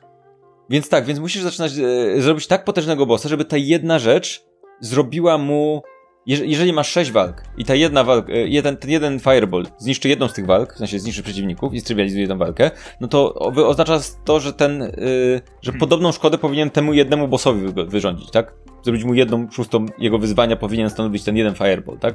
E, I to, to, zaczyna być, generalnie to się kompletnie rozjeżdża i widzieliśmy to wiele razy e, w naszym prywatnym graniu, gdzie próbowaliśmy to robić w ten sposób i było to absolutnie męczące, bo były to walki, które musiały być długie, które miały, musiały w obrębie tej walki jakby zużyć wszystkie nasze zasoby i chcieliśmy po prostu potem ostatnimi resztkami sił już te umierające postaci musiały tam klepać tego bossa i go dobić jakimś cudem, bo, bo inaczej się dało, a jednocześnie były bardzo zabójcze dla nas, bo często po prostu jeden dobry rzut tego bossa oznaczał e, śmierć, bo nagle, wiesz, jeżeli masz boss, bossa, który bije bardzo mocno, to nagle ten boss jak uderzy kryta, to ten kryt się multiplikuje i multiplikuje się dużo bardziej niż kryt jednego ze stu mobków, które spotkasz w ciągu tych sześciu encounterów, nie? Więc, e, więc tak, to jest duży problem i jakby nie wyobrażam sobie w jaki sposób oni mieliby jednocześnie zachować pewną kompatybilność z poprzednimi rzeczami i jednocześnie przemodelować to tak, żeby się dało, tak? Bo jedyny sposób, żeby to ogarnąć w takiej sytuacji, to jest myśleć o każdej walce i balansowaniu jej niezależnie od siebie. I to jest jakby jedyny sposób, żeby walk mogło być 1 i 6. Tak. To jest balansować, zrobić system, który balansuje w obrębie walki, a nie w obrębie dnia. Bo jeżeli balansuje w obrębie dnia, to nagle się okazuje, że ten wygląd tego dnia, wokół którego jest wszystko zbalansowane, jest dla ciebie jako mistrza gry yy, strasznymi kajdanami i dla graczy, tak? Bo, bo, bo nagle się okazuje, że musisz za każdym razem pomiędzy twoimi długimi odpoczynkami musisz odtwarzać tą samą sekwencję e, wydarzeń. To, to może które... być minimalnie jakoś tam zrobione na zasadzie, wiecie, e, siłę czy zużywacie jakoś swoje, nie wiem, potiony czy inne rzeczy, które tam posiadacie. Pewne rzeczy mogą być ograniczone, ale one nie mogą być tak diametralnie kluczowe dla całej drużyny, że bez tego sobie nie poradzą, a jednocześnie nie mogą być mm, przechylać natychmiast całej walki na jedną stronę. I ostatnia rzecz, zanim przejdziemy do tego, jak Pathfinder to robi, to jeszcze jest ten system, który jest nazywany Bounded Accuracy. I to jest według mnie kolejne wielkie kłamstwo piątej edycji, z którym. E, który ja byłem pewien, że będzie działało, a potem okazało się, że wcale nie. Idea jest taka, że w piątej edycji oni chcą, żeby numerki postaci nie rosły za wiele. Po pierwsze jest to trochę nudne przy dłuższym graniu, co odkryliśmy, ale pół biedy, może ktoś tak lubi grać, to jeszcze nie problem. Ale idea jest taka, że nieważne czy jest to goblin, czy jest to smok, generalnie jeden i drugi powinien mieć szansę trafić gracza e, przez całą grę. Przez całą. I nie mówimy tu o rzuceniu dwudziestki i kryta, żeby to w ogóle cokolwiek weszło. Nie, I nie bez powodu większość kampanii, jak wspomnieliśmy, kończy się w okolicach 10 poziomu. Bo całe te Bounded Accuracy wcale nie działa. Ono, ja często o nim słyszę, jak ludzie mówią, że o, tutaj jest, tutaj nie ma. Gracze cały czas dostają dodatkowe poziomy czegoś, co nazywa się Proficiency. Proficiency zwiększa ich rzuty. Jeżeli mają Expertise, to zwiększa podwójnie te rzuty.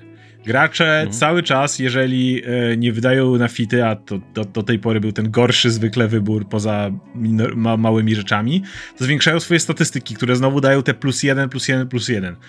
Jeśli mistrz gry, gry jest niedoświadczony, tak jak byłem ja przez długi czas, i jeszcze przypadkiem da graczom miecz plus jeden, miecz plus dwa, zbroje plus jeden, zbroje plus dwa, tarcze plus jeden czy cokolwiek, to nagle ta klasa pancerza na przykład zaczyna wychodzić w bardzo dziwne rejony na przykład, yy, powodując, że jest też absurdalna różnica w klasie pancerza między postaciami, gdzie yy, ten tank wasz z przodu, powiedzmy, jeżeli bazowo ma najcięższą zbroję i tarczę, no to ma 20 klasy pancerza.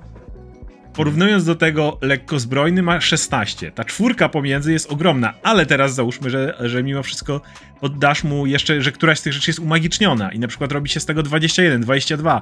Mm, ten Char Shield, który yy, wszyscy uważali, że jest przegięty, który nagle daje ci 5, jeżeli zostałeś trafiony. I nagle powoduje, że, że, że jesteś jeszcze wyżej, nie? Czy masz Shield of Faith, czar, który trwa całą walkę i zwiększa twoją klasę pancerza o 2. W momencie, w którym zaczynasz wychodzić powyżej 20, ta matematyka zaczyna się tak rozkładać i wygląda to tak, że ja na przykład jako mistrz gry wiem, że w danej walce, skoro mówimy też o projektowaniu walki, tego jak to działa, daje trochę słabszych przeciwników. I nasz tank chce być tankiem, więc wybiega na front, stara się zebrać na siebie y, atak wszystkich przeciwników i stara się tutaj krzyknąć, wiesz, wystawić, żeby być tak łatwym celem, jak tylko się da. Ale ja jako mistrz gry zdaję sobie sprawę z jednej rzeczy. Jeśli nawet w pierwszej salwie, bo rozumiem, że później przeciwnicy są inteligentni, więc dostrzegą pozostałych przeciwników y, czy coś takiego, ale w pierwszej salwie wszyscy zaatakują tanka, to jest... Szczególnie jeżeli nie są to giganty czy inne super, super przeciwnicy z ogromną siłą, ogromnym trafieniem, to prawdopodobnie ani razu go nie trafią. E, jeżeli e, są to bezmyślne bestie, to ja musiałbym dać naprawdę niezłe uzasadnienie, dla którego oni ignorują tego gościa, który jest wystawiony yy, na froncie i tak dalej, ale z drugiej strony wiem, że jeśli go będą atakować, to nic mu nie zrobią. A ja, dlaczego to problem? Ano dlatego, że to, komple- to będzie walka, która w żaden sposób być może nie wypali zasobów drużyny. Bo tank mhm. stał z przodu. Więc ja nieraz miałem takie, że okej, okay, to tym, tymi dwoma zaatakuje tanka, żeby tank nie czuł się źle, że go nic nie atakuje, ale tamci już niech biegną na tego łucznika i tak tego, żeby cokolwiek zrobić drużynie, żeby jakkolwiek wypalić ich zasoby, ponieważ po raz kolejny to Bounded Accuracy nie działało. Kompletnie nie działało i e, to nie było tak, że, że to było zawsze wyrównane i tak dalej. Ten tank na m, mm, pierwszych poziomach miał e, powiedzmy te 18 klasy pancerza. I to jeszcze, to, to już było dużo, ale powiedzmy, że jeszcze dawało, dało się wokół tego grać. Jak tylko zaczynaliśmy wychodzić powyżej tego, to po raz kolejny, tak długo jak ich przeciwnikiem nie był jak, jak, jakaś monstrualnie silna istota, jakiś tyranozaur, jakiś gigant i tak dalej, to znowu było problematyczne, bo wtedy taki e, tank stwierdzał, to po cholerę ja mam tak wysoką klasę. Ja jestem tankiem, jakby to, że mam trochę więcej życia od, e, od Łotrzyka, a wcale nie tak dużo więcej życia od barbarzyńca to w ogóle inna kwestia, który dostawał połowę obrażeń i tak dalej. To nie chodziło o to, żeby nie był trafiany, tylko jego obrażenia były na pół. To było takie, no mam tą wysoką klasę pancerza, ale walczymy właśnie z tyranozaurem. co ja mam robić de facto? Ja, jaki ze mnie tank, nie? I to znowu było takie latające w to i z powrotem.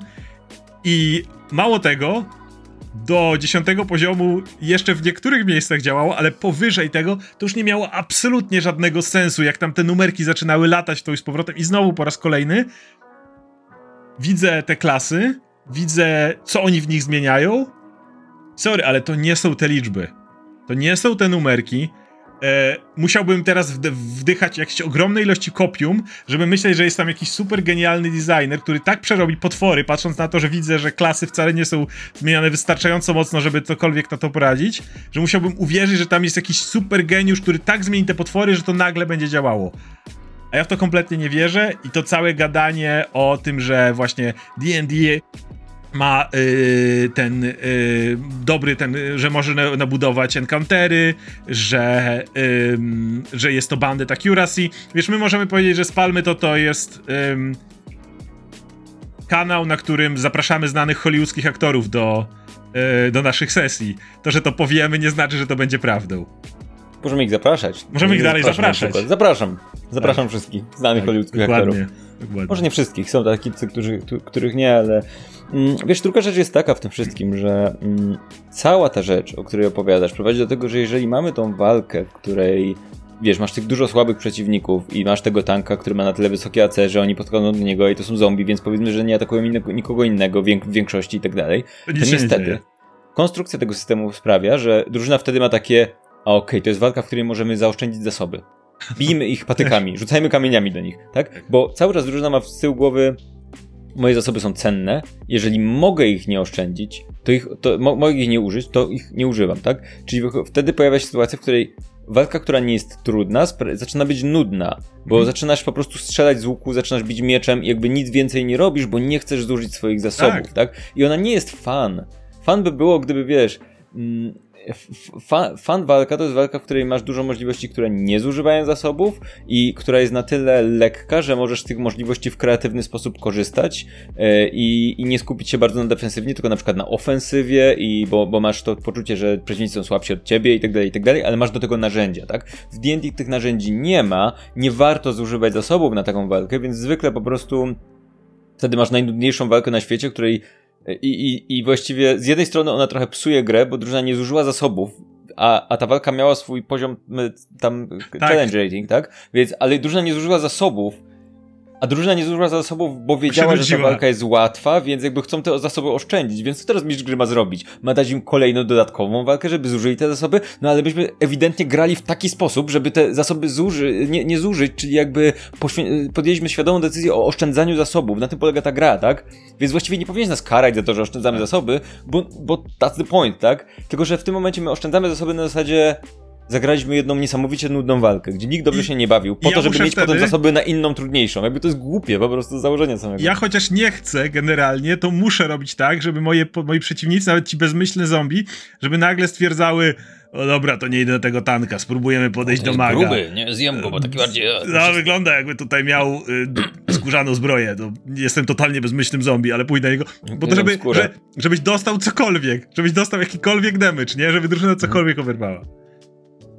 I teraz przejdźmy do y, naszego olśnienia, a mm, przede wszystkim mojego, bo punktem wyjścia jest to, co cały czas mówimy o tym, o narzędzia, które dostaje mistrz gry, y, który pozwala im budować ciekawe sesje, całe sesje dla graczy bo nie będziemy dzisiaj mówić o systemie pościgów, o systemie e, jakichś influence, systemie hastów, innych rzeczy, które DM też dostaje do ręki, które może w całym systemie e, przedmiotów magicznych i tego, jak nagradzać graczy po każdej walce i tak dalej. Dzisiaj nie będziemy o tym mówić, ale to wszystko istnieje i to wszystko właśnie buduje się na to, ale ten, tym takim centralnym elementem jest ten system budowania spotkań i odpowiednich przeciwników. I Pathfinder nie ma bounded accuracy. To jest wyrzucone za okno. Mało tego, ma tak bardzo nie bounded accuracy, że jeśli dasz graczom przeciwnika, który jest 5 leveli wyżej od nich, to nie mają właściwie żadnych szans. To, to musiałby być jakieś cudy rzutów kostką, żeby cokolwiek z tego się udało, nie mówiąc już o, o większej różnicy. I z drugiej strony, jeżeli dasz graczom w, w czasie walki przeciwnika, który ma 5 leveli mniej, to on już nawet nie jest trywialny to generalnie równie że mogłoby go tam nie być w tej walce. I to jest celowe. Widziałem kiedyś e, określenie, że to jest e, bounded stairs, czy coś takiego na zasadzie tego, że jest ten curve konkretny, w którym gracze się wspinają i musisz wokół niego robić. Jest oczywiście łatwy system, który działa do tego, jeżeli chcesz dać e, grupkę goblinów graczom, którzy mają wyższy poziom, e, ale to zrób z nich grupkę goblinów, która jest cztery poziomy niżej. Czyli normalnie, jeżeli goblin ma poziom minus jeden, ale gracze mają dziesiąty poziom, to zrób z tego grupkę szóstopoziomowych goblinów. Te gracze to będą dalej trywialni przeciwnicy, których będą rozkładać na lewo i prawo, ale jednocześnie po coś oni w tej walce będą, nie? Możesz to tak rozwiązać. Ale to jest obok tego. Nie, możesz grać tak, jak chcesz grać, czyli że raczej faktycznie robią się coraz lepsi, w pewnym gobliny już się nie pojawiają, bo możesz narracyjnie opisać, że gracze są zbyt mocni, żeby się tym zajmować, to w ogóle nie jest dla nich, to w ogóle nie jest ich problem. Twoja decyzja. Masz do tego narzędzie. Ale najważniejsza rzecz jest taka, że w momencie, w którym cały czas trzymasz graczy w pewnych um, pewnych takich nawiasach, tak? W, pe w, pe w, pewnych ramach, to wiesz, jak tym się posługiwać i co robić. I teraz przejdę do budowania encounterów, ale najpierw pogadajmy o, o czymś, co jakby nas obu do, do, dotyczy, czyli jak wygląda Adventuring Day w Pathfinderze. Generalnie nie wygląda, bo go nie ma. Pathfinder jest przemyślany tak, że gracze mogą jednego dnia mieć jedną walkę, mogą mieć ich 12, jeżeli, jeżeli chcesz tak zrobić. Ponieważ yy, nie znaczy to, że nie ma tam żadnych zasobów. Czarodzieje, którzy rzucają czarami, dalej odnawiają je przy długich odpoczynkach. Yy, schodzą mikstury lecznicze, które też są dużo ważniejsze, różne, różne zużywalne przedmioty, mhm. które schodzą, tak? Yy, więc są pewne zasoby, które faktycznie się wyczerpują. Czy na przykład jest bitewna medycyna, to jest takie mm, medyk w waszej drużynie może kogoś wyleczyć, ale tylko raz na 24 godziny, prawdopodobnie na ten Adventuring Day, nazwijmy to. Ale punkt pierwszy Życie nie jest praktycznie zasobem. Życie jest zasobem tylko i wyłącznie w trakcie jednej walki. Dostęp do leczenia w walce jest ograniczany, więc drużyna musi w momencie uznać, ok, kleryk wypalił wszystkie czary leczące, yy, bitewna medycyna jest użyta, nie mamy mikstur leczenia, no spruliśmy się generalnie tego dnia, powinniśmy gdzieś odpocząć. Yy, zaraz wytłumaczę, dlaczego to i tak działa. Ale leczenie poza walką jest bardzo łatwo dostępne i generalnie, szczególnie od drugiego, trzeciego poziomu już, gra zakłada, że drużyna wchodząc do walki będzie zawsze wyleczona na maksa. Co z kolei pozwala potworkom cały czas zadawać jakieś obrażenia. E, cały czas y, drużyna czuje, że ta walka może być nawet bardzo prosta, bo te obrażenia mogą być niewielkie. Ale nie, nie masz tej sytuacji, w której 10 y, zombie uderza tanka, nic mu nie robią i wszyscy wiedzą, że nic się nie będzie działo i tak dalej. Jakby ten zegar cały czas tyka. Nie możesz olać tej walki, która się dzieje. On czasami tyka bardzo, bardzo, bardzo powoli. Wtedy drużyna może się pobawić, może porobić różne rzeczy, które są z tym związane, ale on cały czas mimo wszystko będzie tykał. Ponadto, i tu jest to bardzo istotne, i wiele ludzi, którzy przeszło do Pathfindera, miało z tym duży ból, czary generalnie są znacznie słabsze znacznie, znacznie słabsze. Ale dalej pełnią pewną rolę w drużynie i ponieważ nie są tak bardzo zabójcze, deklasowujące wszystko inne, nie ma takiego problemu po raz kolejny ze strony mistrza gry, że o kurwa mak jest na maksa wyspany, um, to muszę teraz dołożyć jeszcze więcej przeciwników, może, może jeszcze, może kapkę więcej dołóżmy, Mo, może, może się uda, może się nie uda. Ponieważ czary mają trochę inne zastosowanie i na przykład yy, atakując pojedynczy cel, czarodziej nigdy nie zada takich obrażeń jak super barbarzyńca w szale. Yy, będzie, może na przykład yy, obszarowo zadać całkiem niezłe obrażenia, ale nie w pojedynczy cel. Powoduje, że każda postać ma swoją rolę w drużynie i ten znowu motyw wyczerpania, wykończenia nie jest tak istotny. Co to wszystko powoduje, i zaraz pogadamy o pewnych szczegółach tego systemu, ale ostatecznie co to powoduje? To kompletnie uwalnia mistrza gry od podejmowania decyzji o tym, kiedy drużyna jest tak wyczerpana, że ma prawo odpocząć. Gramy w Dungeon Crawl, w którym nasza drużyna zwiedza na razie początek pierwsze piętro lochu. I to oni decydują, w którym momencie dostaliśmy tak mocno w pierdziel. Walka była, przypadkiem trafili na naprawdę trudną walkę, która doprowadziła, że jeden z graczy prawie stracił postać. I to drużyna stwierdza, dobra, to było, to nas wyczerpało, musimy wrócić, musimy odpocząć, nie jesteśmy w stanie dzisiaj dalej y, kontynuować przygody. Y, dalej jako odmistrz gry mogę po raz kolejny, mam narzędzia do tego, żeby im powiedzieć, czas was goni coś się dzieje, coś powoduje, że musicie działać teraz, że nie możecie nawet się pomiędzy walkami wyleczyć, albo że możecie pomiędzy walkami, ale nie możecie wrócić w tym momencie, bo dla was to się źle skończy. Ale to nie jest ten default model, który powoduje, że ja muszę za każdym razem te kajdany narzucać na drużynę, a zatem gdzie tak naprawdę narzucam kajdany na siebie, żeby jakoś to ułożyć. I w momencie, kiedy odkryłem, że nie mam tego ciężaru na sobie, to jakby wiesz, wziąć głęboki oddech i stwierdzić, ok, to teraz mogę bawić się i planować sesję. Tak, to jest przede wszystkim tak, że ten system jest bardzo ciążający mistrza gry, bo w, mm, w piątej edycji było tak, że są generalnie dwa, dwie skale, w których operujemy zasobami, tak powiedzmy ogólnie, tak? Czyli short resty i long resty. I yy, Ponieważ te zasoby są tak ważne, bo taka jest filozofia tej gry, to ten układ musi być właściwie stały, z pewnymi zmianami, ale generalnie musi być stały. To znaczy, że mistrz gry musi aktywnie do, starać się doprowadzić do tego, żeby drużyna osiągnęła tą daną liczbę rzeczy w ciągu tego dnia, mhm. miała tyle i tyle odpoczynku w jakichś momentach, żeby nie mieli ich za dużo, za mało, żeby i tak dalej, i tak dalej, tak? Mm, Pathfinder operuje na, też na dwóch, powiedzmy, dwóch e, skalach, tylko że one są dużo bardziej...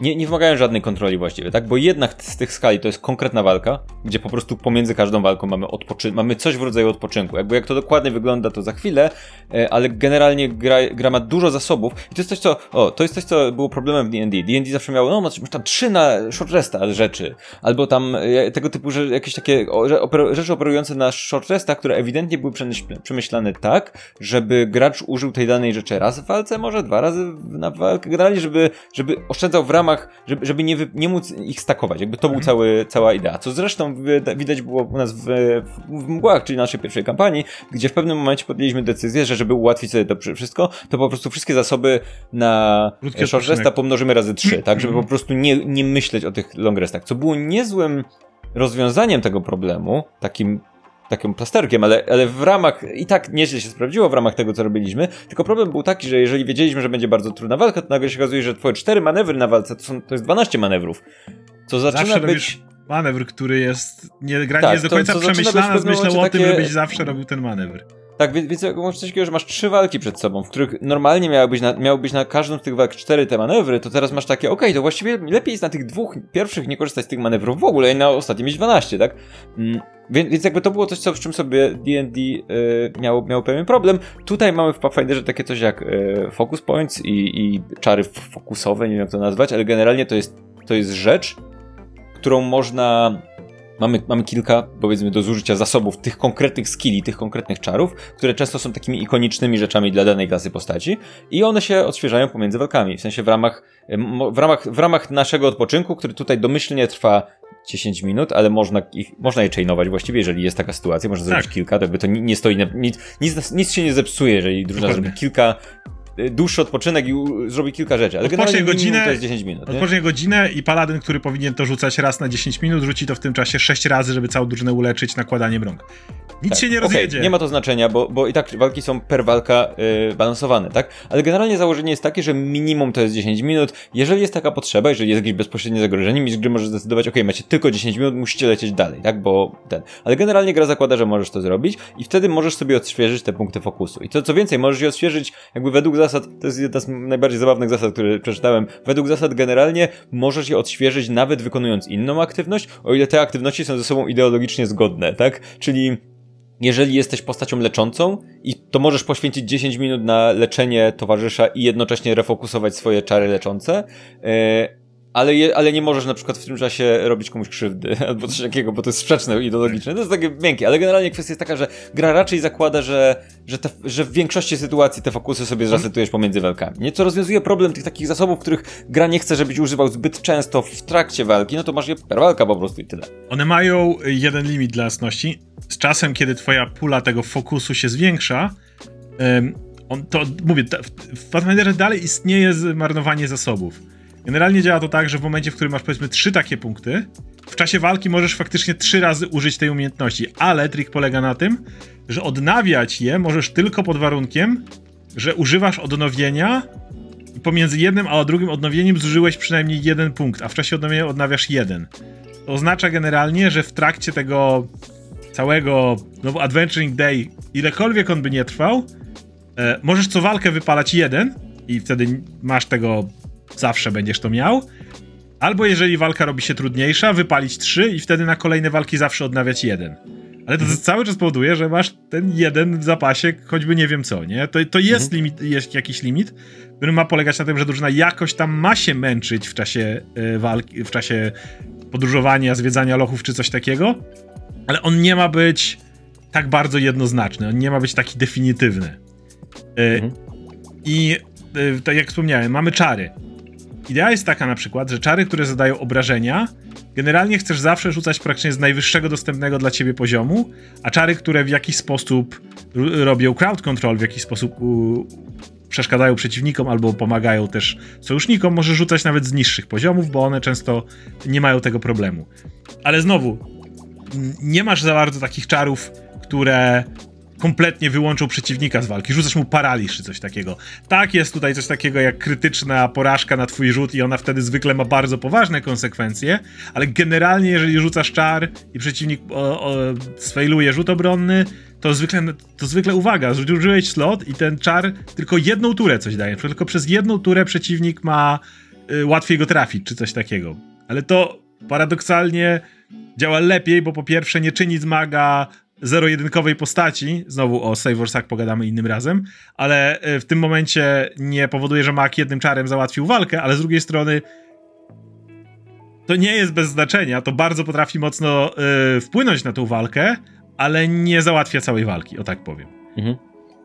Ale jednocześnie, jednocześnie kwestia jest taka, że jest też ten istnieje też ten większy, że tak powiem, większa skala, tylko że o ile w ponieważ zarządzanie zasobami jest w obrębie dużo bardziej przesunięte na zarządzanie nimi w obrębie walki. To jest też coś, co się wiąże z trzema akcjami, o których mówiliśmy w mhm. poprzednim wideo, że jakby po, ponieważ cała twoja tura to, to są trzy akcje, to te trzy akcje już są pewnego rodzaju zasobem, tak? W D&D mamy jedną akcję, więc właściwie to, no okej, okay, jest zero, zasób zero-jedynkowy, po prostu robić jedną rzecz, tak? A tutaj masz trzy akcje, więc już musisz w obrębie samej tury za, zarządzać tym mikrozasobem, co sprawia, że Generalnie walka jest sama w sobie stanowi, powiedzmy, ma pewną strukturę i to oznacza, że ten duży zasób, którym jest generalny, generalny cały dzień, powiedzmy, ten odpowiednik Adventuring Day, yy, nie ma określonego, nie ma określonej struktury, tak? I generalnie polega to na tym, że idziemy bić się i robić rzeczy i kończymy w momencie, w którym decydujemy, że chcemy odpocząć, tak? Mm. Bo na przykład czar,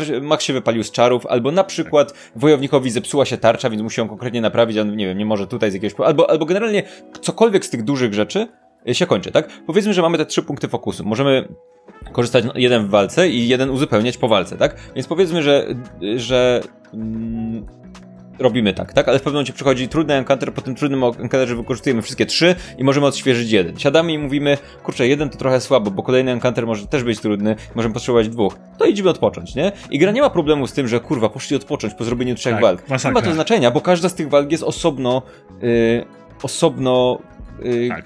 traktowana i balansowana, tak? Więc więc nawet jeżeli te zasoby takie większe, jakby myślane z myślą o jakby większej skali istnieją, to one raczej istnieją po to, żebyśmy to my wiedzieli, w którym, że w, w pewnym momencie podjęli decyzję, ok, te nasze duże zasoby się kończą, więc warto iść odpocząć, tak? Mhm. A, ale nie, ma, nie jest tak, że one gra nie ma tego konceptu, że jakby tak, tak, jasne, mag ma czary, czy tam jacyś postaci mają czary, które im się w, w ramach długiego odpoczynku odnawiają, tak?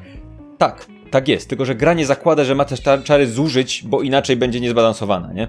Bo to, co oferują ci postacie, które nie mają tych zasobów, yy, w ramach tej jednej tury wcale nie będzie słabsze niż to, co zrobi mag z tymi zasobami. I ktoś może myśleć, ej, to nie fair, to wtedy magowie są słabsi. Nie, bo, bo myślisz w tym momencie o całej drużynie. I myślisz o tym, że ten czarodziej, owszem, yy, ma ograniczony, tak jak mówię, jego duża część to jest atakowanie obszarowe, jeżeli przeciwników jest naprawdę sporo. A druga rzecz e, crowd control, tak? Lub, lub e, buffowanie twojej drużyny, lub jeżeli jesteś klerykiem, czary leczące, ponieważ magia, w, e, tak jak wspomniałem, ta, która jest dostępna w walce, jest dosyć limitowana przez sloty, przez no, punkt fokus to jest ten jeden, jak paladyn może raz na walkę prawdopodobnie uleczyć, czy coś takiego, ale jest to w miarę limitowane. I idea jest taka, że w momencie, w którym czarodziej się wypala, to nie chodzi o to, że on nagle robi się słabszy od, nie wiem, barbarzyńcy. Nie, barbarzyńcy cały czas prawdaje pojedynczy cel i tak rypie mocniej niż ten czarodziej, nawet kiedy ma wszystkie sloty, ale drużyna jako całość traci e, możliwości. tak. Drużyna jako całość zaczyna mieć e, mniej crowd control, mniej leczenia, więc tak, barbarzyńca może i nawala mocniej, ale już go nikt nie podleczy. I on sam myśli o tym, że teraz się bardziej wystawia na zagrożenie. Więc po raz kolejny, przez to, że myślimy, w, w, że Pathfinder jest tak bardzo zorientowany na drużynę i na to, że oni muszą się zazębiać, czarodziej swoimi czarami nie musi robić tego samego co barbarzyńca, tylko że mocniej, tylko musi robić coś innego, co jeżeli drużyna zaczyna tracić ten zasób, to odczuwają to wszyscy. Mhm. Wiesz co, to jest takie coś, że yy, tak jak mówiłem, każda tura nasza jest pewnym, pewnego rodzaju zarządzaniem zasobami, tak? Mhm. To, to jakby ktoś mógłby powiedzieć, że w piątej edycji też, bo masz bonus akcje, które możesz wykorzystać na rzeczy, akcje, które możesz wykorzystać. Okej, okay. ale to nie działa, bo to jest. Mówiliśmy o tym w poprzednim materiale na tyle dużo, że nie ma sensu powtarzać. Tak, ale generalnie to nie działa. Po prostu robisz jedną. Naj... Naj... Nie, to nie ma zarządzania. Po prostu jak masz jedną rzecz do wyboru, robisz tą, która jest najmocniejsza. I jakby to koniec zarządzania twojego, tak? Mm, ale druga rzecz jest taka, że to jest też coś, co jakby wróćcie do naszego poprzedniego wideo, jeżeli go nie widzieliście, bo tam dużo o tym mówimy, dlaczego i z czego to wynika, ale jest dużo więcej współpracy między graczami, co oznacza, że trochę Trochę mam takie poczucie, że każda kolejka, czyli kolejka, czyli jakby wszystkie tury wszystkich postaci występujących w grze, każda kolejka jest pewnego rodzaju yy, historią, jakby w tym wszystkim, ma pewnego rodzaju strukturę, tak? E, w, w D&D mam wrażenie, że ponieważ to wszystko ma tą skalę tego takiego Adventuring Day i tak dalej, i tak dalej, to walka generalnie ma swoją rolę jako walka, jako całość. Mamy, jesteśmy my na początku walki i my na końcu walki pozbawieni jakiejś tam ilości zasobów. I to są ważne rzeczy. Jakby w obrębie tej walki nie ma to już takiego znaczenia, jak się, jak się zmienia sytuacja, tak? Ponieważ tu mamy dużo rzeczy w rodzaju współpracy pomiędzy postaciami, to bardzo często jest tak, że myślisz o tym nie jako, ok, to są zasoby, które mi topnieją i to jest coś, z czego coś trudno wyjść grając w Pathfindera, jak się grał w piątą edycję, tak? Że masz nie myśleć o tych zasobach jako o rzeczach, które y, na przykład, nie wiem, grając postacią czarującą. Rolą zasobów dla postaci czarującej nie jest to, że musisz je oszczędzać i że one w pewnym momencie się skończą, a ty musisz dotrzeć do jakiegoś momentu i coś. Nie, nie musisz, prawdopodobnie możesz wyjść wcześniej, zanim ci się skończą, bo po prostu uznasz, że chcesz wyjść, tak? Ale masz pewną określoną pulę możliwości, które mają różne postaci i w ramach tej puli możliwości możecie zrobić różne połączenia między tymi możliwościami, mm. różne kombosy niemalże tak. I, I, decyzje każdej postaci w danej turze yy, wpływają na inne postaci i razem robicie coś, co może być efektywnym sposobem na pokonanie tego przeciwnika. Co często oznacza pierwsza tura to zwykle jest ustawienie się odpowiednio w walce, tak? Postaci walczą do naprzód, yy, tam ci do tyłu, rzuty wiedzowe, żeby dowiedzieć się, okej, okay, z czym walczymy, więc mag rzuca i mówi, o, to on jest wrażliwy na ogień, znam, znam tego robaka, on jest wrażliwy na ogień, tak? Więc druga osoba przygotowuje tam potki ogniste, trzecia osoba robi coś tam, ktoś tam się ustawia, przygotowuje tarczę, przygotowuje się do ochrony przeciwnika, jeżeli, e, ochrony towarzyszy, jeżeli jest tankiem i tak dalej. Generalnie masz tą pierwszą turę, która jest takim rozłożeniem pionków na planszy, tak? A potem próbujemy realizować jakiś plan, który zwykle działa najlepiej w momencie, w którym zaczynamy ze sobą współpracować, tak? Jedna osoba informuje, druga osoba rzuca tam jakąś rzecz, y, trzecia osoba broni, towarzyszy w jakiś sposób. Generalnie dużo bardziej dużo bardziej, dużo ważniejsza jest struktura, ponieważ dużo ważniejsza jest struktura samej swojej, mojej tury, tak, mam trzy akcje, więc mogę, mam, liczba kombinacji rzeczy jest dużo większa niż, jest, jest jakby y, trzecią potęgą i tego, gdybym miał jedną rzecz do zrobienia, tak? Bo jeżeli mam 10 rzeczy do zrobienia, to, to jak mam jedną akcję, mogę zrobić jedną z tych 10. Jeżeli okay, mam... Czary kosztują zwykle dwie akcje. Dla no tak, tak, okej, okay, tak, ale generalnie powiedzmy, jeżeli y, jakby widać, jak bardzo to się to, to jakby kwadratowo rośnie, tak? W tym momencie, jeżeli masz trzy rzeczy do zrobienia, tak? Trzy rzeczy albo trzy akcje do wykorzystania. Mm, a to, to, że to ma e, strukturę sprawia, że i liczba kombinacji rzeczy, które mogą się wydarzyć w ramach tury bardzo, bardzo rośnie, a to oznacza, że liczba kombinacji rzeczy, które mogą się wydarzyć w walce rośnie już w ogóle matematycznie niesamowicie, co sprawia, że ta walka może mieć, może być swoim własnym jakby bytem, gdzie w D&D mam wrażenie, że, że również poniekąd ze względu na to, jak wyglądają akcje, musi być ten adventuring, adventuring day, który jest tym bytem, jest tą strukturą i jest tą ramą, która ustawia jakby postacie, ale to niestety jest bardzo ograniczające, nie? Yy, przejdę zaraz do tego, jak faktycznie wygląda budowa encounterów i jak wygląda ten system, bo on jest w miarę prosty i pozwala na bardzo łatwo stworzenie walki i od razu określenie, czy okej, okay, wiem, że dzisiaj będzie tylko jedna walka, z samej natury tego, przed chwilą mówiliśmy, że można sobie ile chcesz robić, ale wiecie, po prostu drużyna podróżuje. Ja zdaję sobie sprawę, że prawdopodobnie drużyna zostanie zaskoczona przez bandytów, to domyślnie nie będzie więcej walk tego dnia. Jakby nie jest problemem to, jeżeli mistrz gry chce stwierdzić, że dzisiaj będzie tylko jedna walka, gorzej kiedy musi zrobić cztery. Mhm. E, więc jakby jest na to system i, i dlaczego to działa, ale chcę przenieść się do właśnie jednej rzeczy, o której mówiłem o D&D, czyli o tankowaniu i o tym, jak jest topnienie zasobów i tak dalej. Wspomniałem celowo o tym, o tym sytuacji, w której masz tego tanka i atakuje go grupa zombie i nikt mu nic nie robi i, i jest nudna walka i tak dalej.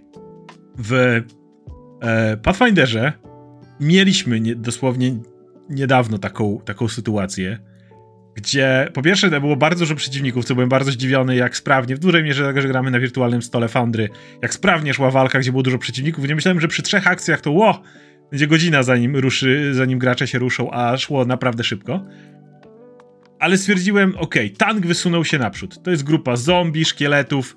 To nie są przeciwnicy, którzy będą myśleć taktycznie z tyłu stołu bardziej odsłonięte cele czy coś takiego i będą próbować się do nich dostać. Tutaj też tank ma mechanizmy, żeby jakoś bronić swoich towarzyszy, ale na, na razie załóżmy, że dobra, niech idą na tego tanka, dopiero jak go oblazą, bo on jest z przodu, to dopiero jak e, jakiś zombie zobaczy, że już tam się nie dopcha, to będzie lazł na inny cel, bo, bo tak pewnie działają bezmyślne istoty, które chcą zażreć wszystko, co jest na drodze. I Paweł gra tankiem, jego postać została otoczona ze wszystkich stron przez te zombiaki. W momencie, w którym on był atakowany, tak, sporo ciosów nie trafiało. E, niewątpliwie, tak to działa ale nie w takim stopniu, jak jest to w Dungeons and Dragons. Dalej była, ponieważ pierwszy cios każdego zombiaka ma największą szansę na trafienie, plus atakują trzy razy, jak już podejdą, to szansa, że, że przy tych pięciu przeciwnikach razy trzy, tam zombie mają po dwie akcje, ale whatever, powiedzmy, to że yy, jakieś ciosy tam przejdą, nie? I teraz pierwsza rzecz, która powoduje, że to jest absolutnie super, to jest coś, co, czym jest tarcza. W tej grze mhm. tarcza ma swoją własną wytrzymałość, redukuje obrażenia, które otrzymuje tank, e, ale jeżeli te obrażenia są tam większe niż wytrzymałość tarczy, to ona się zaczyna powoli psuć.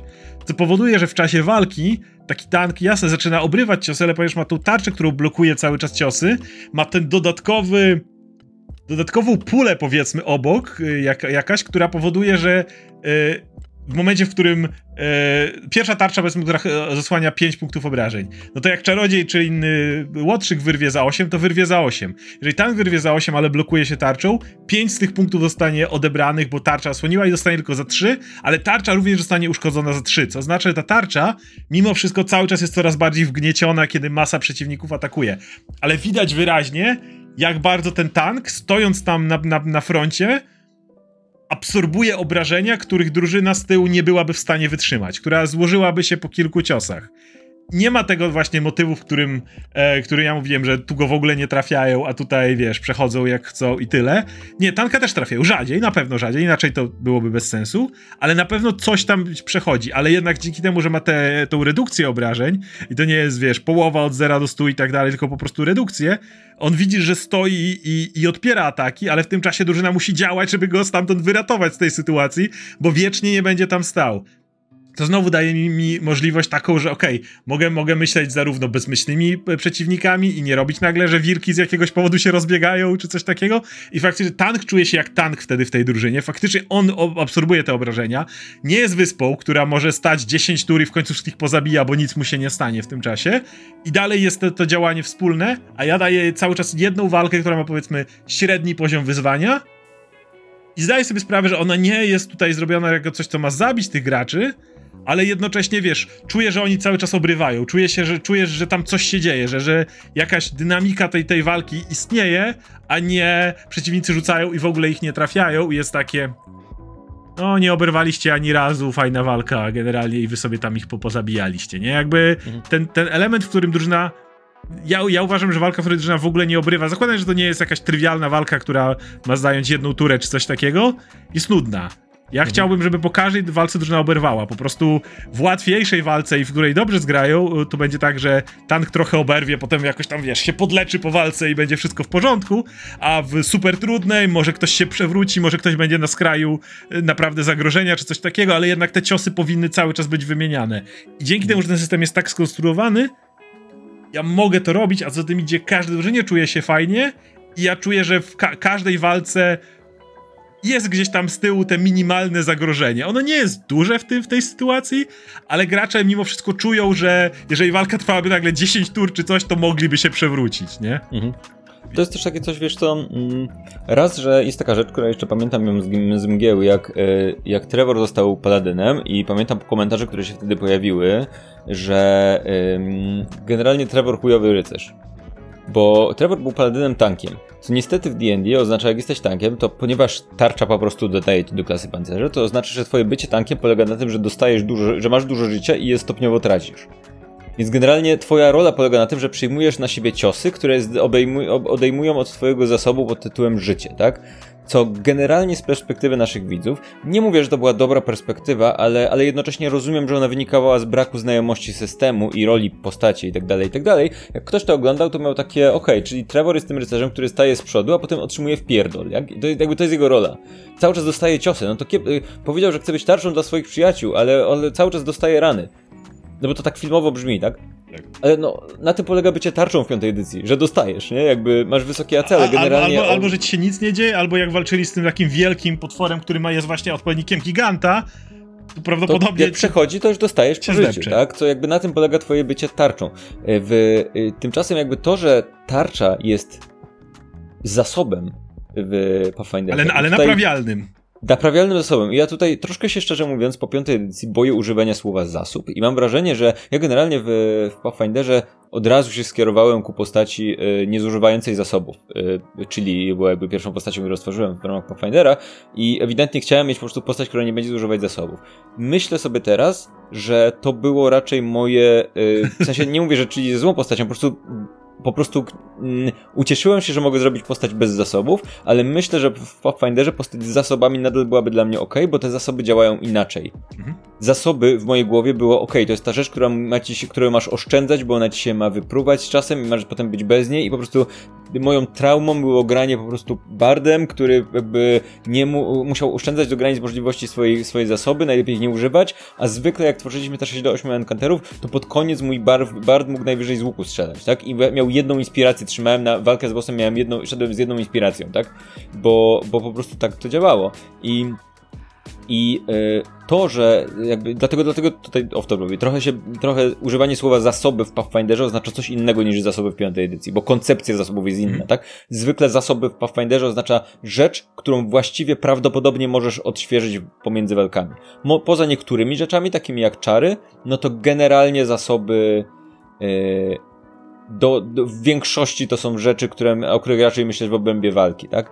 Y, co, co sprawia, że tarcza, która jest zasobem tutaj, czyli ma swoje punkty życia i tak dalej, jest okej, okay, jasne. Mówienie, że Trevor był słabym tankiem, bo dostał y, w życie i tak dalej, i tak dalej, dostał w żyć, y, jest oczywiście jest oczywiście nieznajomością systemu, ale nie zmienia to z perspektywy naszych widzów, którzy, no tak to brzmi, no typ dostaje rany, jakby miał chronić, dostaje rany, to nie jest za dobrze, nie? Co nie zmienia faktu, że nawet jak się gra to dostawanie jak ci hapeki spadają, to nie jest fajne uczucie, nie? Nawet jeżeli wiesz, że twoją rolą bycie worek, y, jest, jest bycie workiem na hapeki, tak? Więc to jest zawsze to, jest ten że... moment, w którym zostałeś trafiony, kurwa, dostałem trafiony. Więc jedynie ty liczysz ten moment, nie masz żadnej decyzyjności. Masz ten moment, w którym ja rozumiem, bo, bo to jest szybka walka i to rzucenie w klasę pancerza, czy robisz unik, czy nie, to mogłoby przedłużyć walkę, ale jeżeli to się sprowadza tylko do tego tanka jednego, który może jakoś coś zadziałać, to to jest twoja rola w drużynie. Mhm. I, e, I w D&D jest ten problem, że za każdym razem, kiedy... O, tanki nie mają aż tak dużo więcej życia dla jasności w D&D niż, e, mhm. niż e, nie tanki. Więc za każdym razem, kiedy przeciwnik rzucił na tyle, że cię trafił, to czułeś, że no dostałeś. Mhm. Kurwa. Tak, tak. I, I jakby nawet jeżeli się, nawet jeżeli masz świadomość tej gry, że okej, okay, tutaj to jest zasób, życie, jakby twoim, twoją rolą jest to, że jakby ten zasób wchodzi e, trochę w ciebie, bo masz wysokie AC, więc jest największa szansa, że nie dostaniesz tego, ale to jest pasywne, tak? Po prostu masz wysokie AC. Dostałeś? Okej, okay. no ale to jest twoja rola, żeby trochę dostawać. Gdyby ktoś inny był w tym miejscu, to by prawdopodobnie dostał więcej, tak? Więc twoją rolą, jeżeli weźmiesz życie jako zasób całej drużyny, jeżeli wiesz, sumujesz wszystkie punkty życia, to prawdopodobnie ty jako tank z wysokim AC będąc z przodu sprawisz, że drużyna jako ta pula życia drużyny będzie spadnie niżej, spadnie mniej niż gdyby ktoś inny był, tak? Bo, bo rzadziej będziesz dostawać. Mm, ale sytuacja, w której Pathfinderze tarcza ma swoją mechanikę, ma swoją, swój zasób i tak dalej, i tak dalej. Wykorzystujesz ją bardzo świadomie, musisz ją unieść, musisz ją zablokować i tak dalej. Masz też dodatkowe możliwości związane z fitami, możesz rozwijać się konkretnie w kierunku tarczy i na przykład być w stanie ją szybko unosić bez bez, bez tego obniżania zasobów, ale od razu ją unosić, tak? I wtedy, nie wiem, oszczędzasz akcję, tak? Bo robisz reakcję, mm. szybkie uniesienie tarczy. Um, czy jesteś w stanie nawet zadawać mu obrażenia, możesz mieć jakieś specjalizacje w tym kierunku związane z, z backgroundem twojej postaci. Generalnie to jest, to jest jakby cała mechanika wokół tarczy, gdzie w D&D to jest po prostu plus dwa do e, AC, tak? I ty, koniec. Wiesz co, musi być tylko jedna tarcza, a nie kilka tak. różnych. Tak.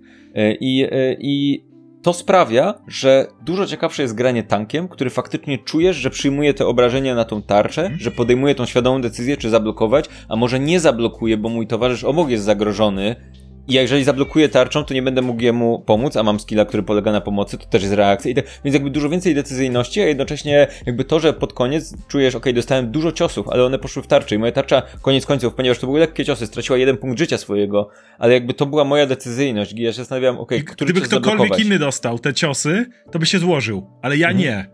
To mhm. jest ten moment, w którym właśnie. Tak, wiesz, tak. Ja, ja właściwie tam nie dostałem prawie, że tam, jasne, masz tam taką decyzyjność pod tytułem okej, okay, jacy są przeciwnicy wokół, yy, mogę zablokować jeden cios, tak? Nie możesz zablokować więcej niż, jakby tarcza daje ci klasę pancerza, sama uniesienie jej, ale dodatkowo możesz reakcją zablokować obrażenia, ale możesz to zrobić tylko raz na turę, to znaczy, że musisz, jak masz tych przeciwników dużo, to masz tak, okej, okay, czy mam zablokować pięć, które przychodzi i wtedy moja tarcza, ponieważ ma jakby pięć ten taki poziom, poziom mhm. twardości, to, to jakby nic się złego nie stanie, ale wykorzystam, yy, mojej tarczy nie spadnie zasób nic, ale być może za chwilę dostanę 20 albo 15. A może powinien zablokować to 15 i wtedy obniżyć je o 5, co sprawi, że i tak dostanę 10, ale moja tarcza też padnie o 5. Mm, to może lepiej zablokuję, bo i tak i, i myślisz o tym dużo bardziej mm. aktywnie i to jest i bardziej satysfakcjonujące i po prostu ciekawsze, nie? E, tak. A, a, a, I możesz tą tarczę na końcu po walce po prostu naprawić. Albo dać komuś, kto dać ma tam komuś drużynie, być może tej, znowu. Stuknij mi tu moteczkiem. Znowu drużynowa. I, i koniec. Od, za, myślisz o tym zasobie w obrębie tej walki, tak? tak. Nie, nie jest to problem. O, o, odklep mi tarczę. Tak, dosłownie, dosłownie to, to tak działa. Yy, I yy, do tego dochodzi jeszcze motyw, w którym jest ten, to, że jeżeli przeciwnik, jeżeli przekraczasz przeciwnika klasy pancerza o 10, to robisz mu kryt.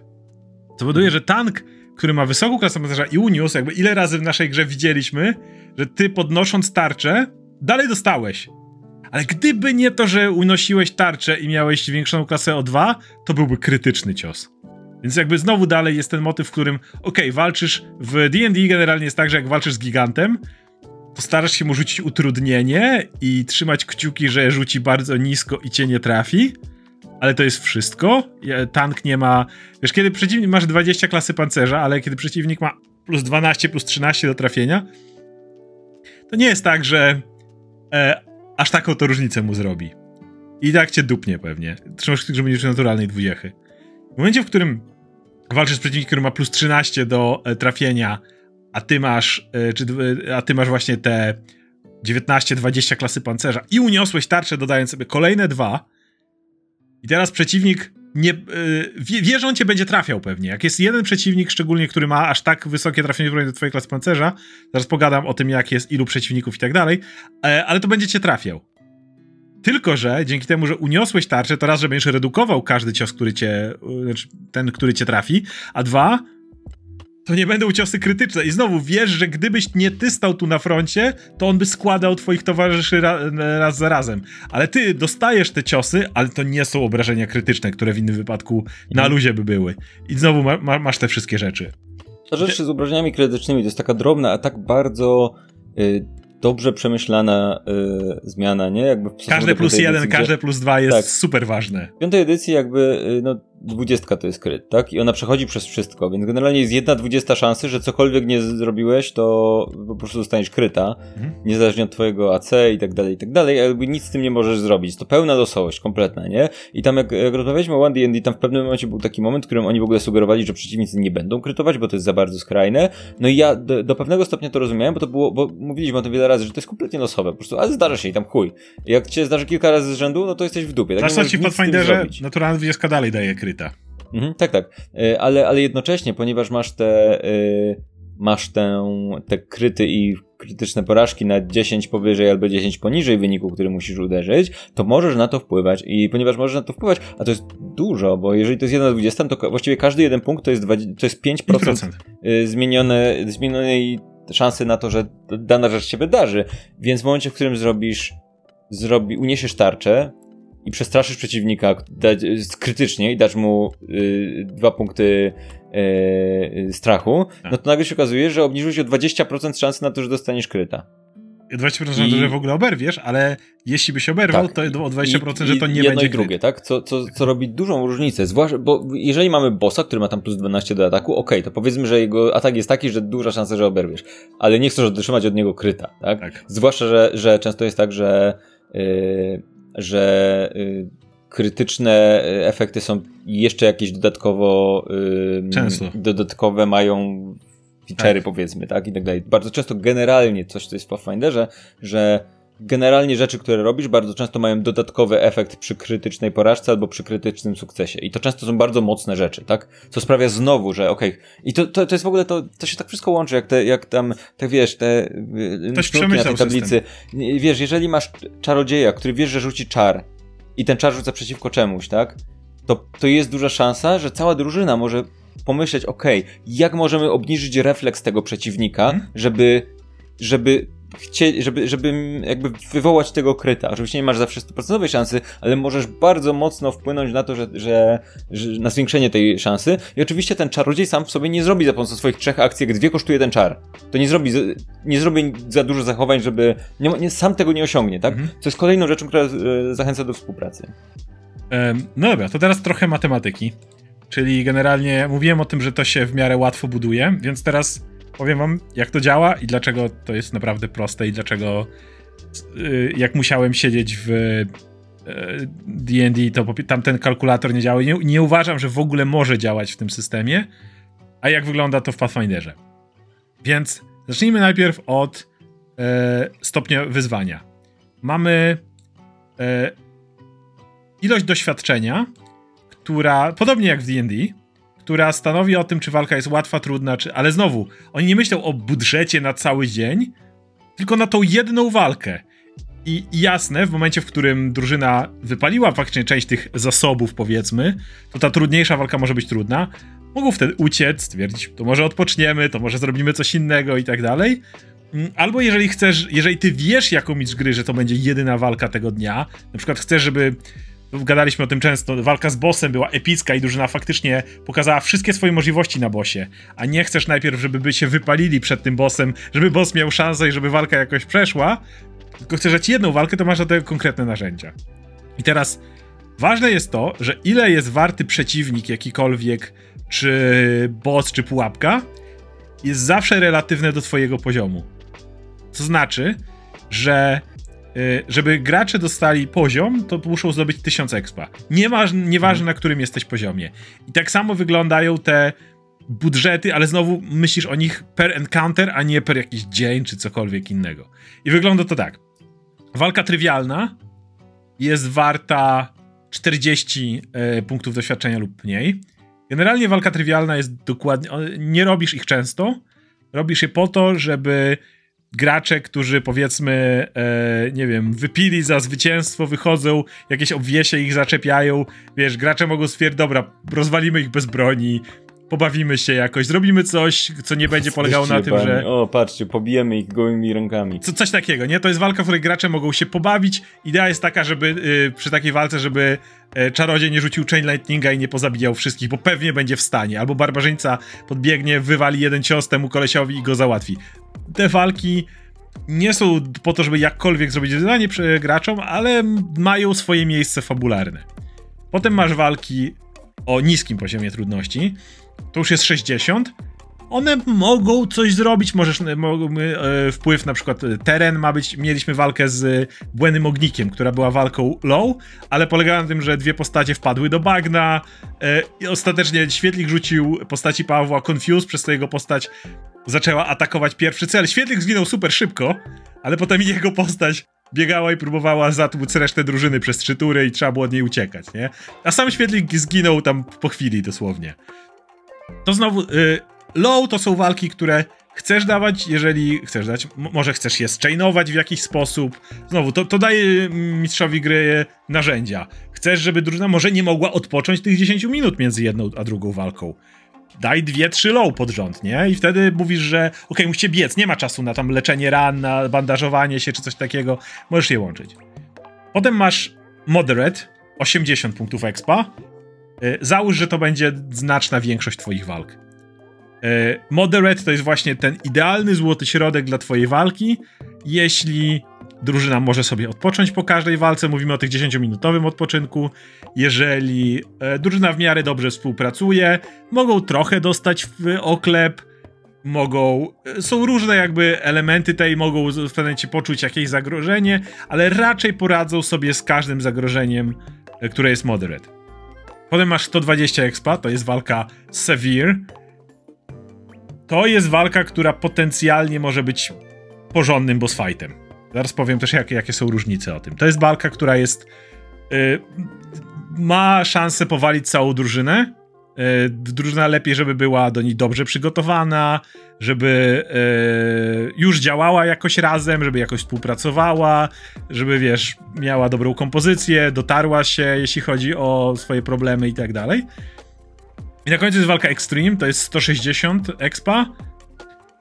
Walki Extreme nie zrobisz prawdopodobnie żadnej, albo będzie to ostatni boss kampanii, albo jakiś ostatni boss wielkiego rozdziału, albo na przykład może, zrobisz to w rodzaju masz wielkiego złego smoka, ale można go osłabić ale jeśli go nie osłabisz, to jest extreme na przykład, nie? Ale jeżeli rzucisz y, specjalny magiczny przedmiot, który zdobyliście z jakiejś tam góry zła, coś tam, to wtedy on spadnie jego moc, czy coś w tym rodzaju, nie? To jest taka walka, którą albo na przykład y, walka, którą komunikujesz na zasadzie ej, tam, tam jest wielki smok, wielkie skarby, szybka śmierć. Gracze, czy na pewno chcecie tam iść? Chcecie? Na 100%, bo jak coś, to tam jest naprawdę super trudno. To są tego typu walki, w których gracze mają pełną świadomość tego, że to ich, to, to będzie bardzo trudna walka. To jest walka, która jest, gra, graniczy z niemożliwością, wymaga niesamowitego zgrania, trochę szczęścia i tego typu rzeczy. I e, jak rozpo- a jak e, mamy e, ten, ten experience zrobiony? Znowu, wszystko odnosi się tylko do poziomu postaci, więc nie musicie zerkać jak w D&D na exp każdego przeciwnika czy coś takiego, tego nie ma. Widzicie jaki ma poziom i to jakby o wszystkim decyduje. Więc jeśli mm, postacie mają, jeżeli walczymy z przeciwnikiem, który jest równo z graczami, to on ma 40 y, punktów doświadczenia, co oznacza, że jeżeli mamy drużynę na trzecich poziomach, to dwóch przeciwników, i wiem, że jak ludzie mieli, że o, Hobgoblin na takim samym poziomie jak mój gracz, y, próbowaliśmy i zmiótł mojego gracza z, y, nie podoba mi się to. Gracze są za słabi. Przeczytaj, co tu jest napisane. To oznacza, że dwie postacie NPC o poziomie gracza są tym już moderate wyzwaniem dla czteroosobowej drużyny.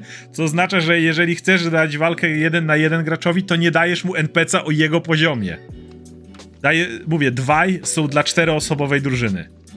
I teraz w zależności od tego, Y, czy idziemy w dół, czy w górę, to odpowiednio to regulujemy. I na przykład poziom niżej to jest 30 punktów expa, 2 20, 3 15, 20 15 10, a powyżej jest 60, 80, 120, 160. Co oznacza, że pojedynczy przeciwnik o 4 poziomy wyżej niż gracze to jest 160 expa, co oznacza, że jest, jest ekstremalnym wyzwaniem, co oznacza, że jest prawie niezabijalny. 120 e, to jest plus 3, to jest naprawdę trudny boss. 80, 80 y, pojedynczy przeciwnik, czyli dwa levele wyżej. Wyzwanie, które może dać w kość graczom, ale zakładając, że nie będą mieli jakiegoś strasznego pecha czy coś takiego, pobiją się z tym jednym przeciwnikiem.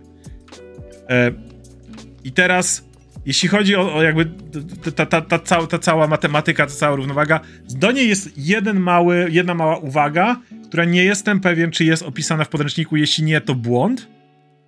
W Dungeons and Dragons dużo słabych przeciwników było większym zagrożeniem niż jeden mocny ze względu na ekonomię akcji. Na to, że jeżeli gracze mogli mieć 5 akcji, a przeciwnik miał jedną, musiał mieć dopchane akcje legendarne, jeżeli miał być y, zagrożeniem czy coś takiego, więc generalnie tak to wyglądało. W Pathfinderze jest odwrotnie, ze względu na to, jak dużo poziom daje, klasy pancerza, rzutów obronnych, szansy na trafienia i tego typu rzeczy, y, to im mniej jest przeciwników w tej walce, tym jest ona trudniejsza. Co oznacza, i to jest coś, co to, to jest nieintuicyjne i wydaje mi się, że gdzieś powinien być wyraźny opis tego, że na im więcej przeciwników rozbijesz ten e, poziom tej walki, tym ona robi się potencjalnie łatwiejsza. Jeden przeciwnik o dwa levele wyżej będzie większym wyzwaniem niż dwaj przeciwnicy o takim samym poziomie jak gracze, choć ich budżet jest równy. To nie jest wielki problem. To jest po prostu coś, o czym musisz wiedzieć i o czym musisz pamiętać, kiedy tworzysz encounter. To nie jest tak, że to przez to musisz, tak jak w D&D, balansować, nie wiesz jak co działa. Dalej to będzie średnie wyzwanie ten jeden przeciwnik, tylko pamiętaj, że w ramach tego średniego wyzwania on będzie łatwiejszy niż dwóch i tak dalej. Jeżeli rozbijesz to jeszcze na czterech, to znowu stanie się to łatwiejsze i tak dalej, i tak dalej. Zastanawiam się, czy to, czy to, co mówisz, nie wynika do pewnego stopnia z, na, z tego, że nasze postaci i nasze doświadczenia są raczej na niskich levelach i że im wyżej, ty, tym, tym ten rozjazd będzie mimo wszystko mniejszy, bo jakieś, wiesz, potężne ciosy będą mniejsz, mniej odbierały nie, to, to, postaci naraz? To generalnie wszyscy DM-owie, których słuchałem, mówili, że tak jest. To nie jest tak skrajne, żeby uznać, że nagle y, walka, wiesz, Severe staje się łatwiejsza niż Moderate, bo coś tam.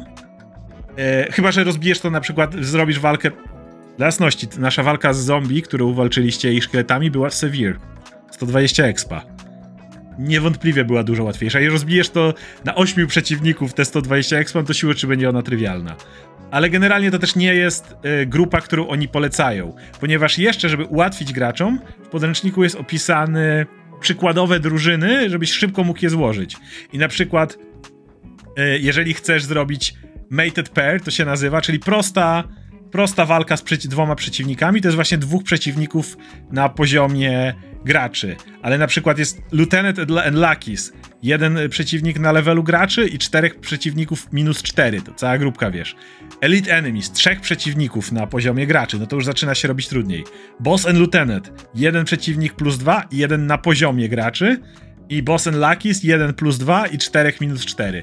Więc zauważ, że te grupy są w miarę małe. Jeżeli zaczniesz rozbijać na więcej, to znacznie to ułatwisz, ale znowu system tego aż tak bardzo nie sugeruje, żeby dawać tych przeciwników więcej. To znowu narracyjnie ma sens, jak chcesz robić hordę zombie, ale zdawaj sobie sprawę z tego, że ona będzie prawdopodobnie łatwiejsza. To wynika też z tego, że e, na przykład drużyna może mieć dostęp do obszarowych zaklęć, które pewnie porażą kilku przeciwników i tak dalej, i tak dalej. Oczywiście, jeżeli drużyna zna słabości przeciwnika i z jakiegoś powodu przeciwnik ma słabość na ogień, a wszystkie cztery osoby prują w niego ogniem, to pewnie poradzą sobie z nim łatwiej, ale trochę to o to chodzi też w tej grze. I jeszcze do tego wszystkiego dochodzą pułapki, które też mają swój budżet, który możesz to umieścić, złożone pułapki, które na przykład co turę coś uderza, jakieś nawiedzania czy coś takiego, mają dokładnie taki sam budżet jak przeciwnicy, w sensie poziomowo, E, proste pułapki, na przykład, wiesz, nastąpiłeś, wyleciała włócznia ze ściany, koniec nie leci, mają znacznie mniejszy budżet, żeby oczywiście e, no, nie było tak, że wiesz, że, że, że robisz w ten sposób. Ale masz to wszystko rozpisane i to działa. Po prostu to działa, co sprawdzaliśmy już wielokrotnie. Kiedy wrzucisz to do walki, kiedy dasz, po prostu zbudujesz na podstawie tego encounter, to gwarantuję, że jeżeli będziesz, mówię, nie rozbijesz tego na, nie wiem, masę małych przeciwników, to jeżeli chcesz graczom dać wyzwanie, to jeżeli dasz 120 tej expa na, na, na drużynę, to dasz to wyzwanie i oni będą mieli, się, się pomęczą, może nawet będą musieli uciekać, jak im bardzo źle pójdzie. Przy tym standardowym 80 raczej nie będą musieli uciekać. Będą mieli pewnie jakieś wyzwanie, zakładając, że będą wiedzieli co i jak będą sprawnie grać, poradzą sobie, ale poczują gdzieś tam drobne zagrożenie, poczują, że ten przeciwnik ma jakieś zagrożenie, jak będzie dwóch, to pewnie mniejsze, ale, ale cały czas i tak dalej, i tak dalej. Ten encounter po prostu działa i po raz kolejny, jak widzicie, on mówi ci, jakie wyzwanie ma mieć ta jedna walka, mhm. a nie jakie wyzwanie ma mieć cały dzień, jeżeli to rozbijesz na całą masę rzeczy. Mhm.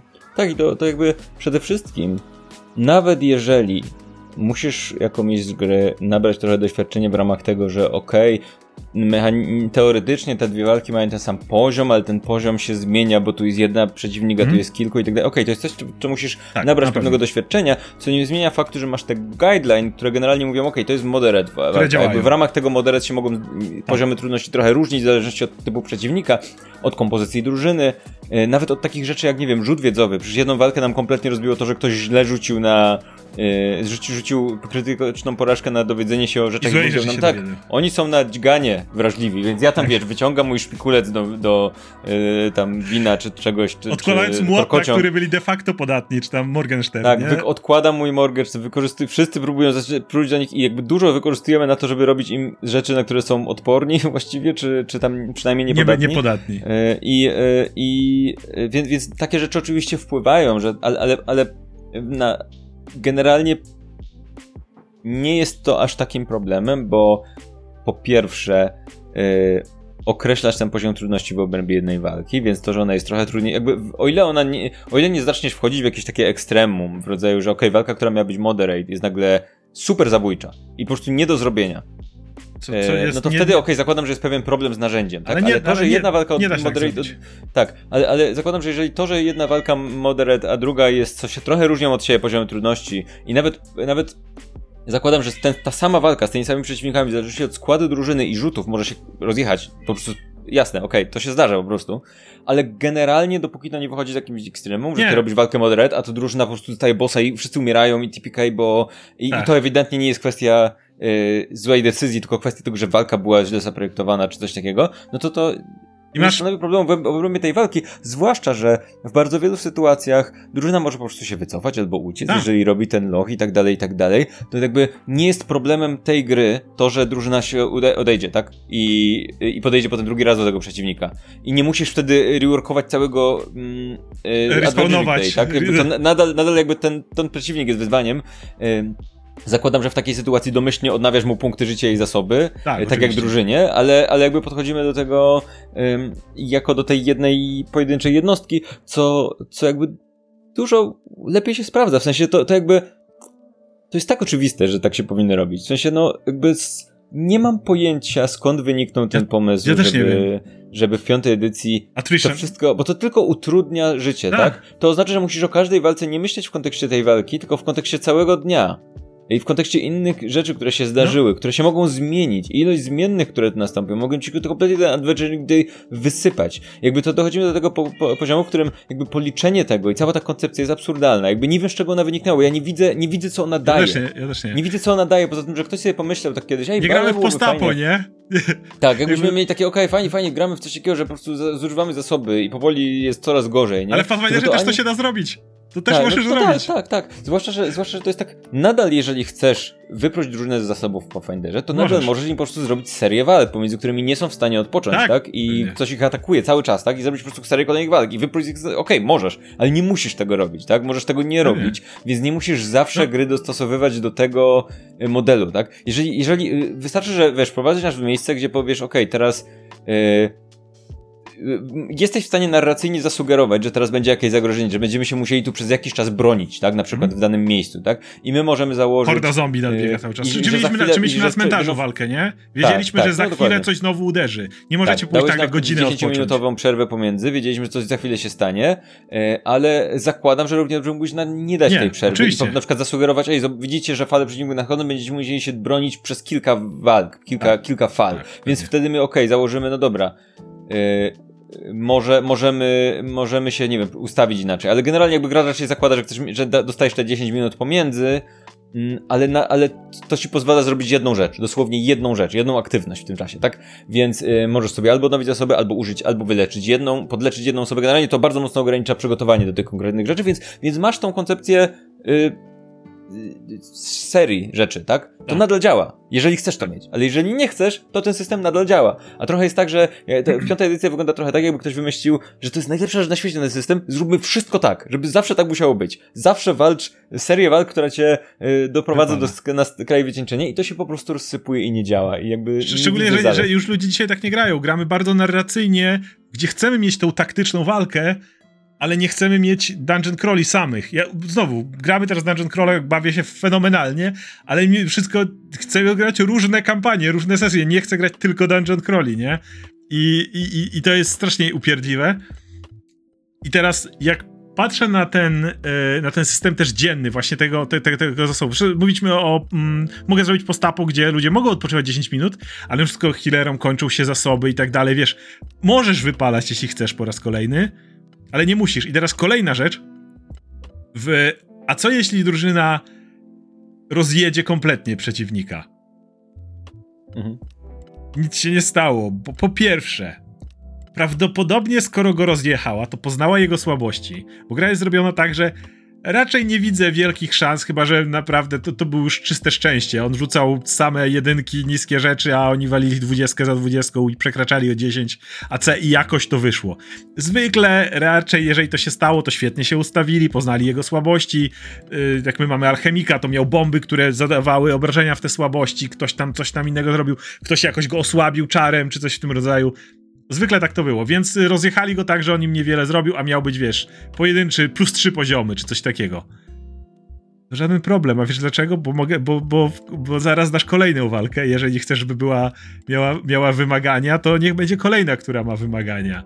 Chodzi o to, że nie musisz robić Adventuring Day, więc nawet jeśli podczas jednego zuży... bo, bo w tej grze na przykład bardzo ważne są przedmioty nie tylko magiczne przedmioty, które masz, ale przedmioty, mikstury, talizmany, które są jednorazowego użytku, tego typu rzeczy. I okej, okay, drużyna w tym momencie spaliła więcej i poradziła sobie z tą walką. Kosztowało ich to może złoto, kosztowało ich to rzeczy, rzeczy, które na dłuższą metę gdzieś tam będą musieli zrobić. I jeżeli ta jedna walka poszła im super prosto, to nie siedzisz tak jak ja pierdolę, zrobiłem im serię pięciu walk po to tylko, żeby ta jedna walka była wyzwaniem, a oni ją teraz z, z, totalnie rozjechali. Super, fantastycznie. Pięć walki pod to budowałem, nie? A tak wiesz, dajesz im jedną, dobra, rozjechali ją. Przygotowujesz kolejny loch, czy kolejną nawet starcie, atak bandytów, cokolwiek, to będzie kolejne wyzwanie. Nie ma najmniejszego problemu. Z tamtym co poradzili, to to będzie może trudniejsze, a może też będzie prostsze może drużyna świetnie działa, to świetnie wiedzą, mówię, po raz kolejny, jeżeli takim dobrze idzie, to prawdopodobnie się świetnie uzupełniają i tak dalej, a wtedy niech się bawią, bo jeżeli wiedzą, że dzięki swojej współpracy idzie im świetnie, to myślę, że wszyscy się świetnie bawią przy stole. Mhm. Tak, i to jest, to jest wiesz, kolejna kwestia tej skali. Jeżeli, jeżeli yy, operujesz i balansujesz grę w obrębie tej jednej walki w większości przypadków, no to, no to przez to, to, to jakby nie masz problemu z tym, że na przykład drużyna pokonała tę walkę bardzo łatwo, ale nie dlatego, że przyjęła jakąś super zajebistą taktykę albo się dobrze przygotowała, tylko dlatego, że po prostu wszystkie poprzednie walki oszczędzali zasoby. Mhm. Tak? I na przykład powiedzmy drużyna stwierdziła, ok, wiemy, że na końcu będzie boss, bo jest, idziemy do dungeona, używamy jakby jak najbardziej oszczędzamy zasoby, gramy, gramy nudno, głupio, powoli, nieefektywnie właściwie, bo wiemy, że przyjdzie ta walka, w której w ramach tych samych zasobów będziemy chcieli zrobić coś lepszego i na końcu odpalasz w, nią, w nich wszystkie firebole i wszystkie rzeczy, które zaoszczędziłeś w tym czasie, tak? Co sprawia, że nic nie, nie jest ciekawe. Ani boss nie, nie jest, fajny, ani te walki nie są ciekawe. Że tak, te walki są nudne, a na końcu po, zrobisz, zmieniasz te walki w nudne po to, żeby na końcu ten boss też był nudny. Jakby to jest to, co zyskujesz. Jakby to nie, kompletnie się rozjeżdża. A kiedy balansujesz te wszystkie rzeczy osobno, to raz, że jest mała szansa, że tak się zdarzy e, przypadkiem, że drużyna strywializuje bossa mhm. e, jakby ponieważ ten boss jest zbalansowany w obrębie walki ze samym sobą bez niczego dookoła, to nie ma szans, że drużyna strywializuje go ze względu na jakieś poprzednie walki, albo jakieś używanie zasobów, albo jakieś specyficzne rzeczy, tak? Y, co najwyżej może go, y, może się do niego super dobrze przygotować, żeby mieć super dobry plan, co to jest okej, okay, tak? Bo na tym polega ta gra. Jakby często, że oczywiście on nie jest, nigdy nie będzie super trywialny, ale, ale gra ewidentnie wynagradza współpracę i tak dalej, o czym mówiliśmy w poprzednim materiale, co było widać w machinach przy naszej walce z duchem, gdzie ewidentnie po prostu przygotowanie się do walki i plan sprawiły, że, że mogliśmy y, jakby tą walkę I, i mogliście uciec, rozegrać. nie? Mogliście uciec, wrócić mhm. i, y, i nie było z tym żadnego problemu. Tak, nie było, o, uciekliście, więc teraz musimy, musicie idąc na cmentarz spotkać pięciu bandytów, żeby, żebyście dotarli na cmentarz osłabieni, bo inaczej walka nie... Nie, nie, jakby... Okej, okay, to nie była trudna walka, powiedzmy sobie szczerze, koniec końców, ale jakby wiedza o tym, jak to działa, sprawiła, że yy, sprawiła, że wyszło dużo sprawniej niż mogłoby. Yy, i, yy, i jakby to, to się, mówię, to jest jakby do pewnego stopnia, sobie mamy godzinę 50 prawie, a ja, do mnie trochę dociera, mhm. że to jest głupie, że my o tym musimy rozmawiać, nie? W, w takim sensie, że to, to się wydaje tak oczywiste. Jakby dlaczego, dlaczego podejmujesz decyzję o tym, że balansujesz walkę inaczej niż w obrębie, znaczy yy, balansujesz walki inaczej niż w obrębie każdej walki? Jakby po co? To jakby to daje tylko wady. To, nie to wiem, jakby nie, nie, nie, działa. Nie, nie wiem, nie wiem, nie zastanawiam się, co było w głowie osoby, która. Po, po, po, napiszcie w komentarzach, jeżeli wiecie, z czego wynika ten design, bo wierzę, że on z czegoś wynika. Jest bazowany na czymś, na jakimś stylu grania, który być może już jest mało popularny, albo może coś takiego, ale generalnie jakby nie widzę w jaki sposób, to, nie widzę zalet tego rozwiązania nad tym, yy, nad tym balansowaniem per walka, jakby nie widzę ich kompletnie, tak? Bo tutaj masz, zarówno z jednej strony masz to, że ta walka nie wpływa na pozostałe, a pozostałe nie wpływają na nią, więc możesz ją, ona jest ciekawa sama w sobie, możesz ją balansować w różny sposób. Jej wyższy albo niższy poziom trudności nie stanowi, albo, albo to, że sobie z nim łatwo poradziliśmy, nie wpływa absolutnie od razu na całe domino i nie sypie wszystkiego dookoła. To raz. A dwa, że nawet jeżeli masz długie zasoby i tak dalej, i tak dalej, to możesz podjąć decyzję w dowolnym momencie o wycofaniu się, o przyjściu do domu, odpoczęciu i tak dalej, i tak dalej. Mhm. I jakby po stronie graczy jest to zarządzanie i dzięki temu ja czuję się bardzo odciążony z tego takiego myślenia o oszczędzaniu zasobów, o tym, że ile jeszcze przed nami, o tym, że jeszcze nasze postaci... Jakby Oczywiście. ja się cały czas czułem zmęczony w graniu w piątą edycję. A, a gdzie, gdzie miałem po prostu poczucie, hmm? nie zmęczony jako ja, tylko zmęczony jako moja postać. Czułem, że moja postać jest cały czas zmęczona, tak? Bo non-stop to, to dostajemy w pierdol od czegoś, dlatego że jeżeli nie, nie dostałeś w pierdolu, to to prawdopodobnie zużyłeś czy... zasoby, co znaczy, że dostaniesz w pierdol przy następnej walce. Jakby Dostawanie musisz dostać w pierdol... się w pierdol prędzej czy później, bo muszą ci te zasoby schodzić, tak? Jakby to jest koncepcja tej gry. Musisz znaczy, dostawać w pierdol. Dostawanie w pierdol jest okej. Okay. Jakby twój tank też cały czas dostaje w pierdol w teraz, mhm. w tym momencie, ale wiesz, że ponieważ jest to w ramach tej walki, to on potem yy, odzyska te zasoby i ponieważ wytrzymał tę walkę i wytrzymał ją znacznie lepiej niż ktokolwiek inny na jego miejscu by to wytrzymał, to dalej czujesz, że to jest spełnienie, nie? To nie jest tak, że jesteś o kurde, ale teraz dostałem i nic nie mogłem na to zrobić, nie? Jakby dalej dostajesz, ale, ale znowu nie czujesz się źle z tym, że dostajesz. Tak, ale masz też, masz te, te, też ten taki raż, że jeżeli wygrywamy walkę, to ja mam takie poczucie, okej, okay, wygraliśmy walkę. Nie, mam, nie ma złych rzeczy, nic, nic złego się nie stało. W sensie zrobiliśmy dobrą tak. rzecz, wygraliśmy, mamy lód i za chwilę odnowimy swoje zasoby, prawdopodobnie w większości, nie? A nie mam takiego, okej, okay, jakby w piątej edycji, jak wygraliśmy walkę, miałem takie, okej, okay, wygraliśmy walkę, ale jakim kosztem? Ile tutaj życia spadło? Tutaj, oj, mamy trzy czary jeszcze tylko, oj, tutaj musiałem zużyć, może mogłem nie zużywać tego. Każdy zużyty zasób w trakcie walki niepotrzebnie, bo na przykład, wiesz, czar wszedł, a potem się okazało, że jednak to nie była dobra decyzja, bo, bo przeciwnik no. za chwilę zginął albo coś takiego, to było takie, ja pierdolę, teraz nie będę miał tego jednego czaru na te następne cztery walki. Mieliśmy dosłownie... Tak, no okej, okay, zużyłem, zrobiłem błąd, błąd, może nie był błąd, ale jakoś szczęście ułożył się kostki, że ten czar nie wyszło, ale za chwilę mam te zasoby prawdopodobnie znowu i generalnie to nie jest problem, że go nie mam, bo, na, bo to oznacza, że coś tam, nie? Więc jest to dużo, dużo więcej moment. było, du, dużo bardziej czuję po wygranej, że to jest zwycięstwo niż w piątej edycji, gdzie to było zwycięstwo, ale ojej, może mogliśmy lepiej, mniej, mniej życia stracić w tym wszystkim, nie? Mieliśmy, a tak, właśnie, mieliśmy dosłownie moment teraz, jak graliśmy, gdzie Mag rzucił tęczowe barwy, świetny czar, który na jedną turę potrafi bardzo dowalić przeciwnikom. Dwa zombie rzuciły na trzech przeciwników, szkieleta i dwa zombie. Oba zombie zrobiły krytyczny sukces, nic im się nie stało. Yy, szkielet, szkielet oberwał mocno i, i, i był potem u, uwalony generalnie tam, w sensie nie zamał to mhm. obrażeń, ale miał problemy z trafianiem i tak dalej. No i mówię, w momencie, kiedy masz mało zasobów i uderzasz stożkiem i z trzech przeciwników dwaj kompletnie się oparli, a jeden szkielet, który ma cztery życia i jest na rozpadnięcie, dostał, to masz takie. Fajnie. Zużyłem mój mhm. czar. Nie? No, no dobra, zużyłeś czar, miał, mogłeś zrobić coś fajniejszego, nie wyszło, to nie wyszło. Wojownik też może nie trafić żadnego ciosu swojej turze, czy coś takiego. Możesz. No, da, da, to jest normalna część w tej losowej rzeczy, nie? Ale, ale, ale okej. Okay. I e, na sam koniec e, chcę jeszcze powiedzieć o. Bo mówiliśmy o budowie, mówiliśmy o doświadczeniu i tak dalej. Ale ostatnia rzecz. Chcę podać kilka przykładów potworów i też znowu, bo jakby moim clue jest to też odciążenie EDM-a. Mówiłeś o tym, że ty się czujesz zmęczony, postać się czuje zmęczona. E, no a ja mówię, a co dopiero mistrz gry, który musiał to wszystko przygotować, rozłożyć i, i, albo gracze to rozwalili w sekundę i masz takie fajnie, tyle czasu się to układałem i tyle mi to zajęło, gracze rozwalili to w sekundę, bo mieli dobre rzuty czy, czy, czy coś takiego, albo okej, okay, to miała być, jak robiłem walkę na statku, miała być prosta walka, ale czarodziej miał tam za mocne czary, choć nie, nie powinien, ale miał i gracze się za bardzo z tym męczyli, więc ile D musi mieć z tym wysiłku? Ale teraz chcę podać parę przykładów przeciwników i jak fajnie to działa, mm, gdzie nie musicie również jako mistrz gry poświęcać nie wiadomo ile czasu, żeby przeciwników jakkolwiek dopracować. E, w Dungeons Dragons lwia część przeciwników ma atak jakiś i ma statystyki, tak? Mhm. Od czasu ma jakiś specjalny atak, albo spe, na przykład zombie ma specjalną właściwie, że jak pada, to może się podnieść znowu i rzuca. I to jakby na tym polega, nie? E, ale generalnie większość tego, co robią przeciwnicy, to jest ich atak. Jakieś tam wilki, które podbiegną w kilku, to potem lepiej atakują, albo uderzenie mogą jeszcze twojego gracza przewrócić, co znowu nie daje dużo, bo przewrócenie mhm. szybko się podnoszą.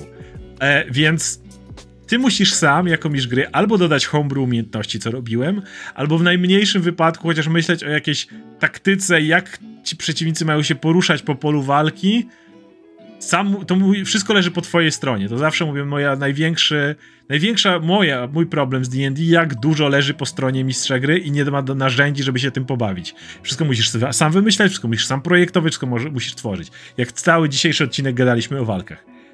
Ale to się tyczy też samych przeciwników. Umiejętności, które oni mają wpisane, i podam kilka naprawdę popularnych przeciwników, nie jakichś nie wiadomo wymyślonych, nie wiadomo, ale takich, które kojarzycie z D&D, które już czytaj, jak czytacie ich umiejętności, możecie ich czytać umiejętności na 5 minut przed starciem przeczytać i już będziecie wiedzieli, jak ci przeciwnicy będą się poruszać. Mało tego, jakie wyzwanie mogą stanowić, bo wiecie, challenge rating to jedno, ale jeżeli przeciwnicy będą tłuc gościa, który jest odporny na ciosy yy, chlastane, tylko i wyłącznie go chlastać, to trochę on, on, on dem, nie? To na, na drużyny jest, mhm. że nie, w żaden sposób nie, nie zweryfikowali tego i wiesz, i może pójść różnie, jakby to musi być ta różnorodność. I pierwszy, pierwszy przeciwnik. Skeleton Guard, wasz najbardziej typowy szkielet, jakiego możecie mieć. Poziom minus jeden, czyli to jest najniższy, jaki mogą mieć tutaj e, przeciwnicy. No weźcie waszego takiego najbardziej typowego szkieleta, który się wyczołgał z grobu, czy coś takiego. Więc ten szkielet nie ma absolutnie żadnych umiejętności. On ma być tym typem, który idzie do przodu, ale ponieważ ma resistance, czyli e, o pięć, o, obniżamy mu obrażenia, w tym wypadku o 5 od zimna, elektryczności, ognia, obrażeń kłutych i obrażeń ciętych, to już samo w sobie powoduje, że od tak sobie to nie będzie tak, że drużyna podbiegnie, będzie uderzać i tyle i rozwali ich. Chyba, że wszyscy mają akurat młoty. To... czy pięści, tak? Nie? To, to coś takiego. Nie, już jakby samo to daje ci cokolwiek do tej walki. Ale to jest najprostszy, naj, najłatwiejszy szkielet. Tu nic więcej nie ma. On ma uderzenia, ale masz dodatkowe rzeczy. Mianowicie, domyślnie ma on sejmitar w ręku. I ten sejmitar ma umiejętność forceful i umiejętność sweep. Co powoduje, że jeżeli on trafia danego przeciwnika, to może go zaatakować jeszcze raz i wtedy zada mu większe obrażenia, e, albo zaatakować dwóch przeciwników obok siebie i wtedy łatwiej ich trafiać. Ale ma też e, druga jego ręka to jest po prostu pazur, który z kolei ma umiejętność agile, co powoduje, że na przykład jeśli nie trafił pierwszym razem, to potem możesz nim drapnąć, żeby e, zredukować szansę na to, że nie trafiłeś, czy coś w tym rodzaju. Już, już minimalne decyzje podejmujesz w najprostszym, naj, naj, najgorszym przeciwniku. Przeciwnik drugi, skoro powiedzieliśmy o szkielecie, to, to weźmy zombie. Znowu, e, poziom minus jeden, najprostszy przeciwnik, jaki może być, typowy zombiak. Typowy zombiak, który ma umiejętność slow. To jest negatywna umiejętność, która powoduje, że ten zombie ma tylko dwie akcje, a nie trzy, permanentnie. To mhm. daje to, że jest to wo- wo- powolnym zombiakiem. Ale pan zombiak ma umiejętność, uwaga, fist, to jest pierwsze uderzenie, i jeśli trafi przeciwnika fist, to potem za darmo, jedno, znaczy jedną akcją, ale już bez żadnych rzutów, robi mu grab. Myślisz o typowym zombie, który ee, próbuje cię złapać i uwaga, jeżeli w następnej turze się nie wyrwiesz, to ma być super prosto. To jest przeciwnik minus jeden. Nie ma trzech akcji, żeby, żeby zrobić mm. całe combo od razu. Ale jeśli z jakiegoś powodu do następnej tury się nie wyrwiesz, to wtedy zamiast cię bić ma specjalną umiejętność Jaws, e, czyli uderzenie cię, wgryzanie się w ciebie, które zdaje ci większe obrażenia. I już te minimalne rzeczy mówią ci o tym, że zombie to są ci, którzy mają podejść, chcą chwytać przeciwnika, się w niego wgryzać, co jest spójne z tym, jak sobie wyobrażamy w fantazy zombie, jakiekolwiek zombie w popkulturze. Ale już te, ta sekwencja umiejętności, a jednocześnie są bardzo wolne. Mhm. Mają mniejszy ruch, mają mniej akcji i tak dalej. kilka rzeczy i one już ci mówią. W D&D masz zombie, który po prostu podejdzie i cię uderzy i jak go bijesz, to najwyżej wstaje, nie? Ale to nie mówi ci mhm. o tym, jak ty masz grać, jak ty masz odgrywać, jak masz opisywać tę walkę, która się dzieje, a tutaj te kilka yy, klocków w, te, w tej postaci już ci coś mówią, już ci mówią, mhm. jak one się zachowują na polu walki. Okej, okay, skoro jesteśmy przy e, super popularnych przeciwnikach, to weźmy trolla. Troll podobnie ma Jaws, czyli może gryźć, on może gryźć już bez najmniejszego problemu na zasięg. Ma Claw, czyli może kogoś drapnąć. E, ponieważ jest duży, to ma większy zasięg, ale to standardowe przy dużych przeciwnikach, więc on może gryzie i drapie, ma atak okazyjny, ale ma konkretną umiejętność. Jeśli dwa razy pod rząd trafiłeś, e, nie, nie gryzł przeciwnika, a dwa razy go drapnął i trafił, to trzecie drapnięcie robi automatycznie. I znowu, to powoduje, że gracze mogą myśleć, jeżeli przewrócimy takiego trolla, albo jeżeli w jakikolwiek sposób pozbawimy go jednej akcji, kiedy już o tym wiemy, automatycznie wykluczamy mu combo, które jest potencjalnie bardzo niebezpieczne. E, mhm. Mało tego, troll ma e, słabość na ogień 10, co powoduje, że jeżeli oberwie od ognia, nawet jednym obrażeniem od ognia, to zaczyna go to mocno boleć. I co turę regeneruje 20 punktów życia, chyba że oberwał od ognia albo kwasu w tej turze, co znowu blokuje mu tą regenerację. Znowu typowa jakby mechanika trolla, która, która tutaj działa i masz zarówno fakt, że on się regeneruje, ktoś musi upewniać się, żeby go cały czas chlastać ogniem albo y, kwasem. Potencjalnie, jeżeli ktoś go podpali, bo tu są takie opcje, to masz bardzo w ogóle rzecz z głowy, bo nie, że mocno obrywa, to jeszcze blokujesz. I wiesz, że chcesz w miarę pozbywać się tych jego Yy, uważać na to, jeżeli wykonuje wszystkie trzy ataki, jeżeli je trafia. Na przykład, jeżeli ma masz na przykład coś, co może zrobić w reakcji, to czekasz, tra trafił cię yy, pierwszy raz, to już yy, pierwszy to jest pół biedy, ale teraz nie chcesz, żeby za cholerę trafił cię ten drugi bo coś się dzieje, nie? I znowu, nie musisz myśleć jako gry o tym, jak zaplanować tą walkę. Masz trolla, który wbiega i po prostu myślisz o, ta, o dzikiej bestii, która wpada i po prostu na, nawala tymi pazurami na lewo i prawo, chcecie rozszarpać tu i teraz. Owlbear, który jeżeli ktoś oglądał Dungeons Dragons teraz film, to w trailerach był pokazywany Sowo Niedźwiedź. Znowu to jest coś, co e, bardzo często pokazują Sowo Niedźwiedzia jako porównanie, bo w D&D on ma tam jedną umiejętność może, znowu ci nic nie daje. Tutaj masz z jednej strony Albera, który może za jedną akcję zawyć i przerazić wszystkich wokół siebie. Masz wielkie stworzenie, które wygląda jak niedźwiedź z głową sowy, która chce wyć i wszystkich wokół siebie przerazić. Pierwsza rzecz, jaką robi. Może dalej ugryźć kogoś, yy, ale znowu pod warunkiem, że go wcześniej trzyma. Yy, I dlaczego? Oczywiście jego pazury po trafieniu mogą przeciwnika za darmo złapać. Znowu, to bestie mają często takie umiejętności. Y, ma specjalną umiejętność, w którym może biec i krzyczeć i jego obszar się przesuwa, jak on biegnie i wyje i wtedy y, ten krzyk działa na wszystkie miejsca, przez które przebiegł. Okej, okay. to jest szarżująca bestia, która wyje i próbuje wszystkich przestraszyć i biega po polu walki, wyje, żeby przerażać wszystkich swoich przeciwników. Nie muszę myśleć o tym, jak mam nim grać, jak zrobić, żeby było ciekawie, żeby urozmaicić tą walkę. Patrzę na te umiejętności, wiem, jak, ten, jak, on się, jak on będzie się zachowywał w czasie walki, wiem, jak będzie korzystał ze swoich, swojej siły.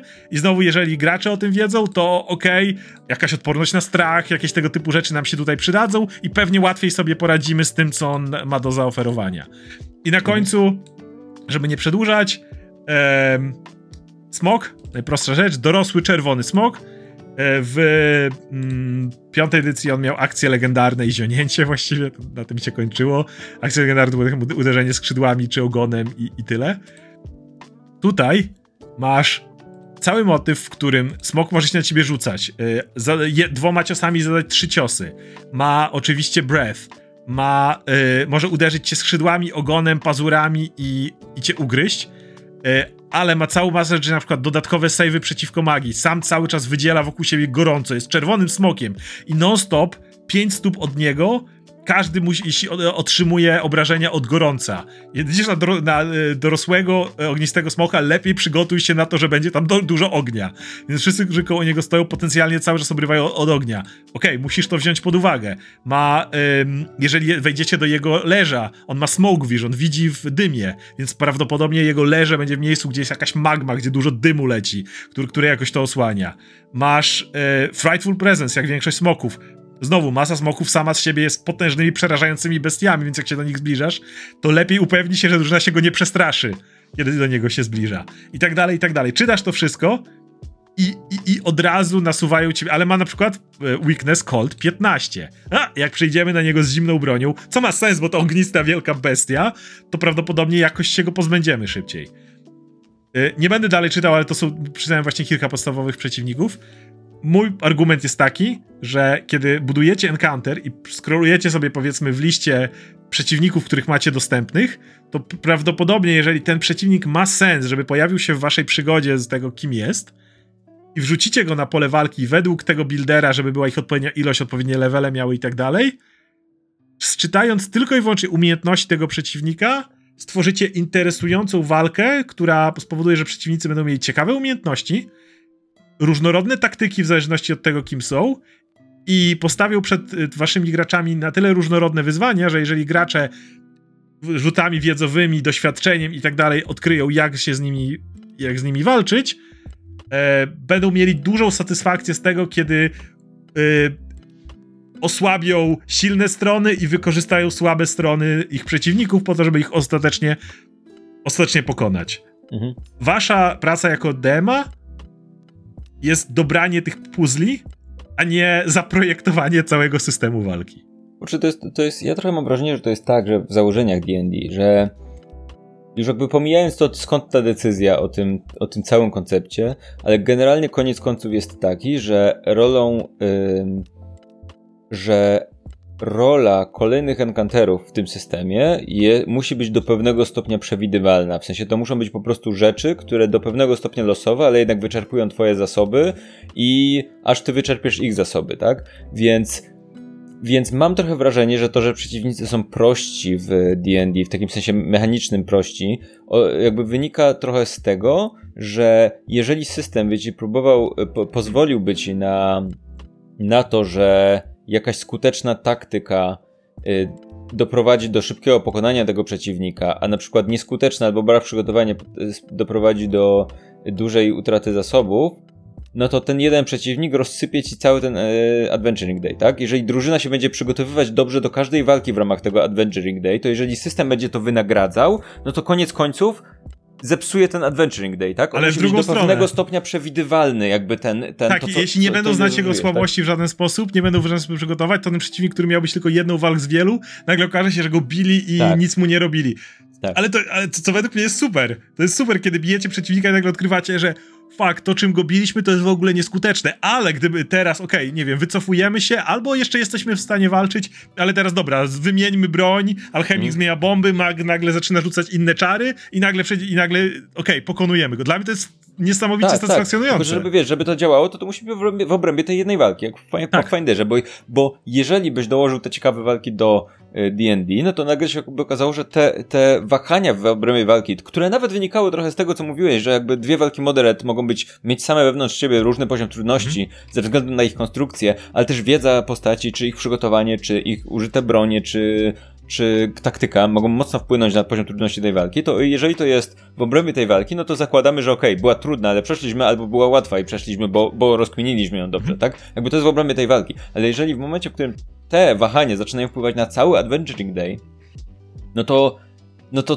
trochę zaczyna być tak, że z, z, pewnej konieczności właściwie jedynym, ten Adventuring Day i to zużywanie zasobów jest właściwie jedynym pomysłem na, na na przeprowadzenie tych walk w ramach D&D, bo, bo jakby jak dorzucisz do tego cokolwiek innego, to, tak.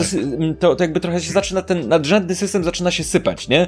Bo nagle się okazuje, że okej, okay, tą walkę przygotowaliśmy do niej, strybializowaliśmy do, ją, jesteśmy super fajną drużyną, więc przygotowujemy się do każdej rzeczy, mamy tam naukowca w drużynie, który ma dużą inteligencję, więc przygotowujemy się, przygotowujemy, nagle się okazuje, że właściwie nic nie stanowi dla nas wyzwania, nie? Więc niestety, no jakby system musi założyć, że no, nie, nie, nie, słuchajcie, ta walka jest do tego, żeby wam wyczerpać zasoby, nie ma, nie ma tam, że sobie ich nie wyczerpiecie, bo, bo zrobiliście y, dobrą taktykę, czy coś takiego, nie? Co, co sprawia, że jakby koniec końców lądujesz z tym, że ten pomysł dość, że wynika trochę z niczego, może nie z niczego, ale z czegoś tam pewnie wynika, ale jakby dość, że nie, niewiele wnosi, to, to jakby trochę wiąże ręce w, w wymyślaniu innych modeli jakby uczynienia tych encounterów ciekawymi. No. Jedna z rzeczy, która bardzo decydowała o popularności Dungeons and Dragons, obok Critical Role i wszystkich innych rzeczy, to to, że ten system na pierwszy rzut oka, jak na tak rozbudowany system, jest bardzo prosty. Tylko, że pod tą prostotą czai się cała masa problemów, cała masa wad, cała masa rzeczy, która powoduje, że to wiesz, że to wygląda prosto, ale z czasem się rozsypuje. I mój taki ostateczny, podsumowujący ten argument jest taki, że owszem, to, y, to na pierwszy rzut oka wydaje się prosto i, i na etapie jednej walki, dwóch, trzech, to, ten, to nie ma żadnego problemu z tym, że postacie podbiegają, atakują, przeciwnik pada i tak dalej. Tylko, że mówiliśmy o tym wiele razy, że jeżeli grasz w systemy szczególnie narracyjne, to są krótkie przygody. W systemach narracyjnych możesz grać w y, krótsze przygody, nie ma progresu postaci, nie musisz mieć tego wszystkiego i tak dalej, wszyscy mogą się świetnie bawić. Dungeons Dragons, i od tego dosłownie zacząłeś, od tej sprzeczności w środku, z jednej strony próbuje być tym systemem narracyjnym i w ogóle nim nie jest, bo masz cały ogromny, ogromne podręczniki, księgi i tak dalej. I kampanie, które są stworzone z myślą o. My, my je przedłużaliśmy, ale nawet jeśli tego nie robisz, przynajmniej 20 paru sesjach po 4 godziny. Co, co, do, do 30. Co jest jednak długą kampanią, co by nie patrzeć. To, to, to wam zajmie, wiesz. E, jeżeli gracie raz w tygodniu, no to co 30 tygodni wam to zajmie pewnie, czy coś takiego. To jest w cholerę czasu. E, ale wtedy moje pytanie brzmi, ok, jeżeli w takim razie chcieliście dać prosty system, którego łatwo się nauczyć, wiesz, że twoja postać, nie musisz ogarniać 50 ataków twojej postaci, czy coś takiego, to dlaczego wszystkie wasze kampanie są znowu tak długie? Dlaczego, dlaczego są tak ustawione? Bo w momencie, w którym gra jest tak prosta i misz gry, ok, rzucam przeciwników i tak naprawdę oni różnią się tylko trafieniem, damage'em i też, że to się nazywa Jaws, a to się nazywa y, Great, Great Axe, a to się nazywa coś tam i ma, wiesz, inne parę numerków, ale ostatecznie y, ma to wyglądać i ktoś mówi, nikt od ciebie nie wymaga, żebyś robił jakieś tam walki, które tutaj taktyczne, które coś robią no okej, okay, tylko że po raz kolejny, jeżeli chcesz zrobić jedną walkę w kil albo kilka w waszej 4-5 sesyjnej y, historii czy coś takiego, that's fine. Ale w momencie, w której zaczniesz robić z tego długą kampanię, to po jaką cholerę? Jakby kiedy dojdziesz do miejsca, w którym macie 15 walkę i poza tym, że ty opisujesz potwory, że wyglądają inaczej i opisujesz ich ataki, że wyglądają inaczej, ale z punktu widzenia gameplayu, który istnieje, jakby nie patrzeć, bo macie jakieś tam umiejętności, macie jakieś rzeczy, to się generalnie nie różni. No to ja się pytam, gdzie jest zaleta tej prostoty wtedy? Mhm. Gdzie jest zaleta tego, że to jest łatwy system, gdzie jest tylko ułatwienie i utrudnienie? Gdzie jest zaleta tego, że nie musisz uczyć, nie musisz, wiesz, rozumieć, jak działają wszyscy przeciwnicy, no uczyć się to złe słowo, bo według mnie tam jest wszystko na tyle klarownie opisane, że nie mam z tym żadnego problemu, żeby wiedzieć, co ten przeciwnik robi. Ale e, no, mówię, okay, przy stole rozumiem, że jeżeli masz napisane forceful sweep i zapomnisz, co to jest, to musisz szukać. W VTT nie ma tego problemu, bo sobie najeżdżasz i sprawdzasz. Okay, rozumiem. Ale cały czas jeżeli masz którąś walkę z rzędu i gracie już rok czasu i jesteście, wiesz, w połowie waszej kampanii, to znowu, jaka jest zaleta tego prostego systemu, który tak naprawdę na czymkolwiek bardziej skomplikowanym się natychmiast rozjeżdża? Mhm. Według mnie nie ma żadnej. Ja uważam, że na, dziś, na, na dzisiaj mogę powiedzieć, że ja nie, do dziś po graniu tyle, ile grałem w Pathfindera i Dungeons and Dragons, o tyle, co widzę problemy z Pathfinderem i mówiliśmy o tym, że trzeba pewne rzeczy rozumieć, pewne rzeczy zmienić i tak dalej, tak nie widzę absolutnie żadnej zalety i mówię to, no, może ktoś mi jakąś przedstawi, ale jeżeli mam dzisiaj powiedzieć, nie widzę absolutnie żadnej zalety, którą ma Dungeons Dragons 5 edycja nad drugą edycją Pathfindera. Bo jeżeli ktoś mi powie, że szybciej się nauczysz do one-shotu czy coś takiego, ok, ale to dalej nie jest system, y, to dalej nie jest system, który powinien do tego służyć. Mhm. Więc... No to jest to, to, to, to, do czego wracamy co jakiś czas, że to jest ten dziwny rozkrok, nie? Że jeżeli jesteś tą osobą, która faktycznie chce sobie pograć narracyjnie i co jakiś czas mieć walkę, ale właściwie taką bardziej jako część historii, żeby sobie ludzie poopisywali rzeczy, no to masz do tego lepsze systemy. E, a, a jednocześnie jakby jeżeli masz, e, jakby Pathfinder jest po prostu ciekawszy, jeżeli chcesz grać Długą w, kampanię kampanię, jeżeli chcesz, jeżeli chcesz zrobić ciekawe walki, jeżeli to jest coś dla ciebie interesującego, tak? Bo rozumiem, że nie wszyscy. Są osoby oczywiście, które, których walka nie interesuje i granie taktyczne, na zasadzie siedzimy, rozkminiamy jak nasze postaci razem, robimy jakiś plan, rozdają kogoś tam przeciwnika i tak dalej. Ktoś tego kompletnie nie lubi. Ktoś chce mieć sesję gadaną i tylko gadać i tak dalej. No okej, okay, to weź system narracyjny, jakby po co ci D&D, nie potrzebujesz, Ale, ale, ale, ale tak? znowu, ja tutaj będę miał argument i może ktoś mnie, ktoś mi powie, że poza naprawdę wyjątkowymi stołami, bo ja wierzę, że mogą się takie zdarzać, lwia część, taka przytłaczająco lwia część ludzi, którzy gra w tego typu systemach, nie robi dwuletnich kampanii w nich. Mhm. Mo, mo, tak, może ktoś mnie wyprowadzić. Tak, wierzę, że, tak, ktoś może. Tak... Wierzę, że ktoś znajdzie się, kto grał dwuletnią kampanię w tym systemie, ale wydaje mi się, że lwia część osób tak nie gra dwóch, dwuletnich to, kampanii. To jest tak, okej, okay, inaczej. Wyobrażam sobie, że ktoś gra długą narracyjną kampanię, ale to jest kompletnie inny styl, inny styl grania, tak? To jest bardziej opowie- to jest to jest, to, to powiem tak, jeżeli grasz długą narracyjną kampanię, w której jest jakaś historia, nie wiem, obyczajowa bardziej powiedzmy, gdzie postaci ze sobą rozmawiają, przeżywają jakieś rzeczy, ale generalnie nie walczą, cokolwiek, zróbcie sobie telenowelę w postaci, jakby w konwencji telenoweli, jakby historii, okej, okay, jakby wyobrażam to sobie, tak? Emocje można czerpać z różnych rzeczy, nie z napierdalania się po ryjach, nie? Mm, ale, ale jakby nadal, jeżeli chcesz robić coś takiego, to, to to jakby nadal prawdopodobnie ten system narracyjny będzie lepszy niż wzięcie Dungeons Dragons z jakiegoś powodu do tego, tak? Yy, zakładam, że, dungeon, że podsystemy w rodzaju właśnie Dungeons Dragons czy Pathfindera już sięgasz w momencie, w którym nie chcesz tego grać, tak? Nie chcesz, chcesz grać heroiczne fantazy. Tak, chcesz grać heroiczne fantazy, gdzie jest więcej walki i tak dalej, i tak dalej, więc jeżeli już bierzesz coś takiego i potem lądujesz z Dungeons Dragons, który, który w którym musisz, ja mam wrażenie, że to jest, y, mówię, który stoi w tym kompletnym rozkroku, jakby myślę, że, że to jest trochę takie, okej, okay, albo chcesz mieć system, w którym są ciekawe walki, albo cię te walki kompletnie nie interesują i wtedy robienie, branie takiego systemu w rozkroku, w którym masz, jest duży nacisk na te walki, wręcz super duży, tak? Bo powiem tak, jeżeli chcesz, powiem więcej, słuchaj, powiem hot take mój teraz, jeżeli grasz historię, która ma być przygodowa i co jakiś czas drużyna ma spotykać walkę, to nadal Pathfinder jest lepszy. Oczywiście. Bo możesz zrobić tą jedną walkę, Oczywiście. która będzie ciekawa, a poza tym możesz sobie roleplayować no, ta, i nie, nie masz od razu takiego... są właśnie tym. Tak, tak, tak.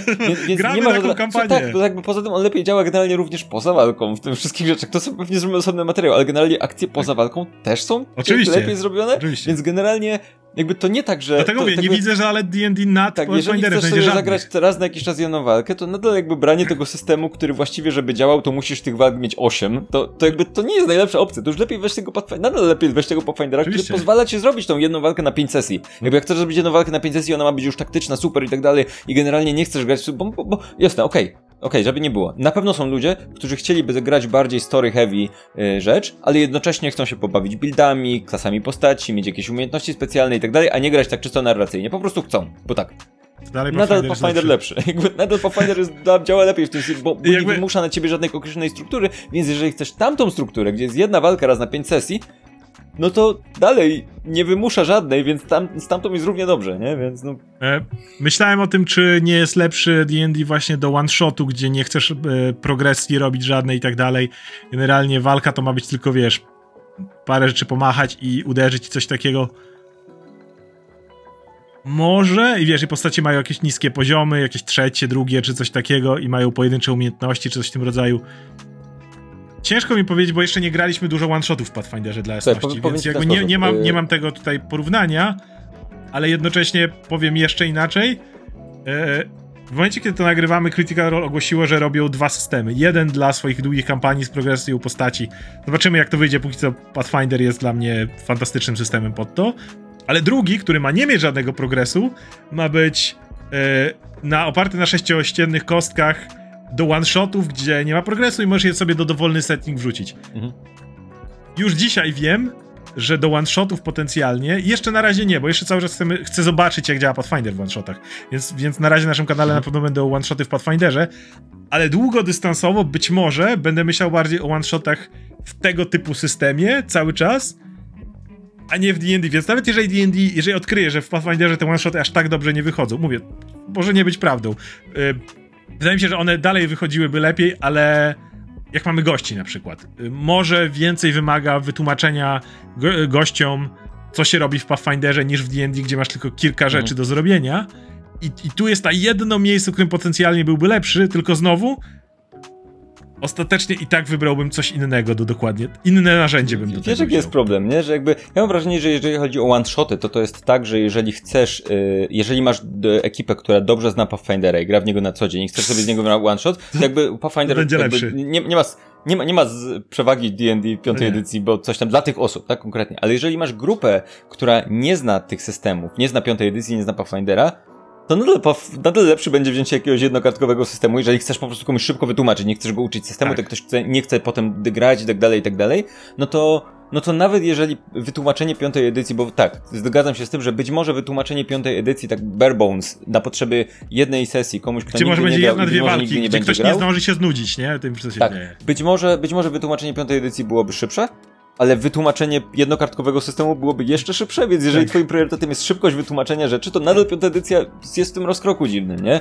E, I, i tak, no, no jest, to, jest to dziwna sytuacja bardzo, nie? I ciekawy jestem tego, tego y, Critical Role również, bo wy, wynika z tego, że że jakby chcą trochę pokryć obie te, oba, oba te takie mm, y, jakby style grania powiedzmy i, i to jest interesujące bardzo. Zastanawiam się, na ile te systemy będą będą powiedzmy miały jakieś wspólne elementy. Nie, nie sądzę, wydaje, że ale wydaje mi się, że, ludzie że nie bardzo, że to jest coś okej, okay, okej, okay. to więc to to jest, y, to, to jakby też pokazuje, wydaje mi się, to, to, ich podejście, że to są dwa wyraźne tryby grania w RPG i one są rozłączne, tak? Jeżeli oni, ta ekipa stwierdza, chcemy mieć dwa systemy do tego, no to ewidentnie to nie jest tak, że czasem niektóre osoby oczywiście jakby wiadomo, środowisko RPGowe czasem lubi, lubi robić kłótnie o, o różny, różne absurdalne rzeczy y, w rodzaju, czy mistrz gry może nie być mężczyzną, na przykład ulubiony temat y, środowiska RPGowego w Polsce, ale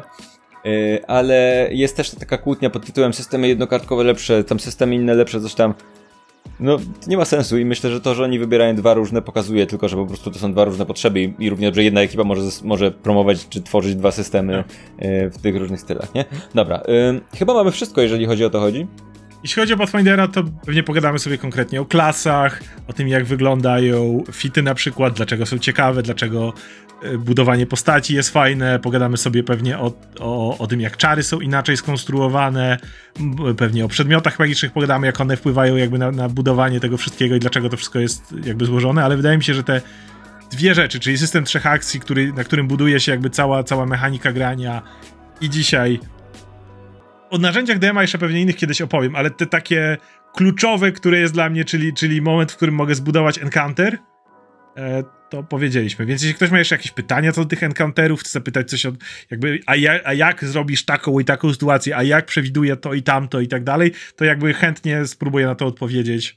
E, mogę tylko powiedzieć, że od kiedy, mogę jedno powiedzieć, od kiedy prze, przerzuciliśmy się na Pathfindera, ja z dużo większym entuzjazmem, chęcią i takim zajaraniem podchodzę do każdej, do dosłownie każdej sesji. Jak z tygodnia na tydzień wiem, że mamy grać, to wreszcie jestem w tym punkcie, w którym chyba powinieneś być grając RPG, czyli nie mogę się doczekać, aż znowu zagramy, a nie... Yy, już, już trochę gramy, to nie tak, że to jest, wiecie, totalny na świeżynka, to nie tak, że wiesz, dwie sesje i mam nowy system i mam miesiąc ten miodowy systemu, ale autentycznie jako mistrz gry mam takie okej, okay, przygotowanie kolejnej, kolejnej sesji, kolejnego nie mogę się doczekać, będzie super. Mhm. E, będziemy robić kolejny materiał o Pathfinderze, więc jeżeli jesteście na przykład osobami, które grają w piątą edycję albo w jakiś inny system i ciekawi was na to nasze podejście i omawianie kolejnych segmentów tego systemu i tak dalej, to napiszcie co was interesuje, tak? Może jakieś podejście do jakiejś konkretnej sprawy, do... Mhm do, nie wiem, kompetencji postaci albo do rozwoju mechanicznego tych postaci albo czegoś takiego. Dajcie znać. Mamy takie tematy, powiedzmy, z grubsza wylistowane czy w głowach, mm, jakie segmenty możemy poruszać. Te były takie dwa najbardziej oczywiste, czyli te trzy akcje i cały koncept Adventuring Day, ale jest kilka innych, które się ewidentnie wyróżniają w tym systemie i pewnie zrobimy kolejne krótkie, dwugodzinne, dwu, trzygodzinne materiały na ten temat, e, więc piszcie w komentarzach, jeżeli coś Was konkretnie zainteresuje albo interesuje, bo bo to jest dla nas inspiracja i możemy też pomyśleć tak. sobie o tym, co potem. I co, tyle od nas w tym tygodniu, w tym, w tym odcinku. W tym krótkim dwugodzinnym odcinku. E, oglądacie też nasze sesje w Pathfinderze, zobaczycie tam jak to wygląda w praktyce, więc dzięki. Gdzie możemy robić jedną walkę dziennie, a nawet jedną na kilka dni i wszystko działa. Tak, tak. Dobrze, więc... Trzymajcie się w takim razie.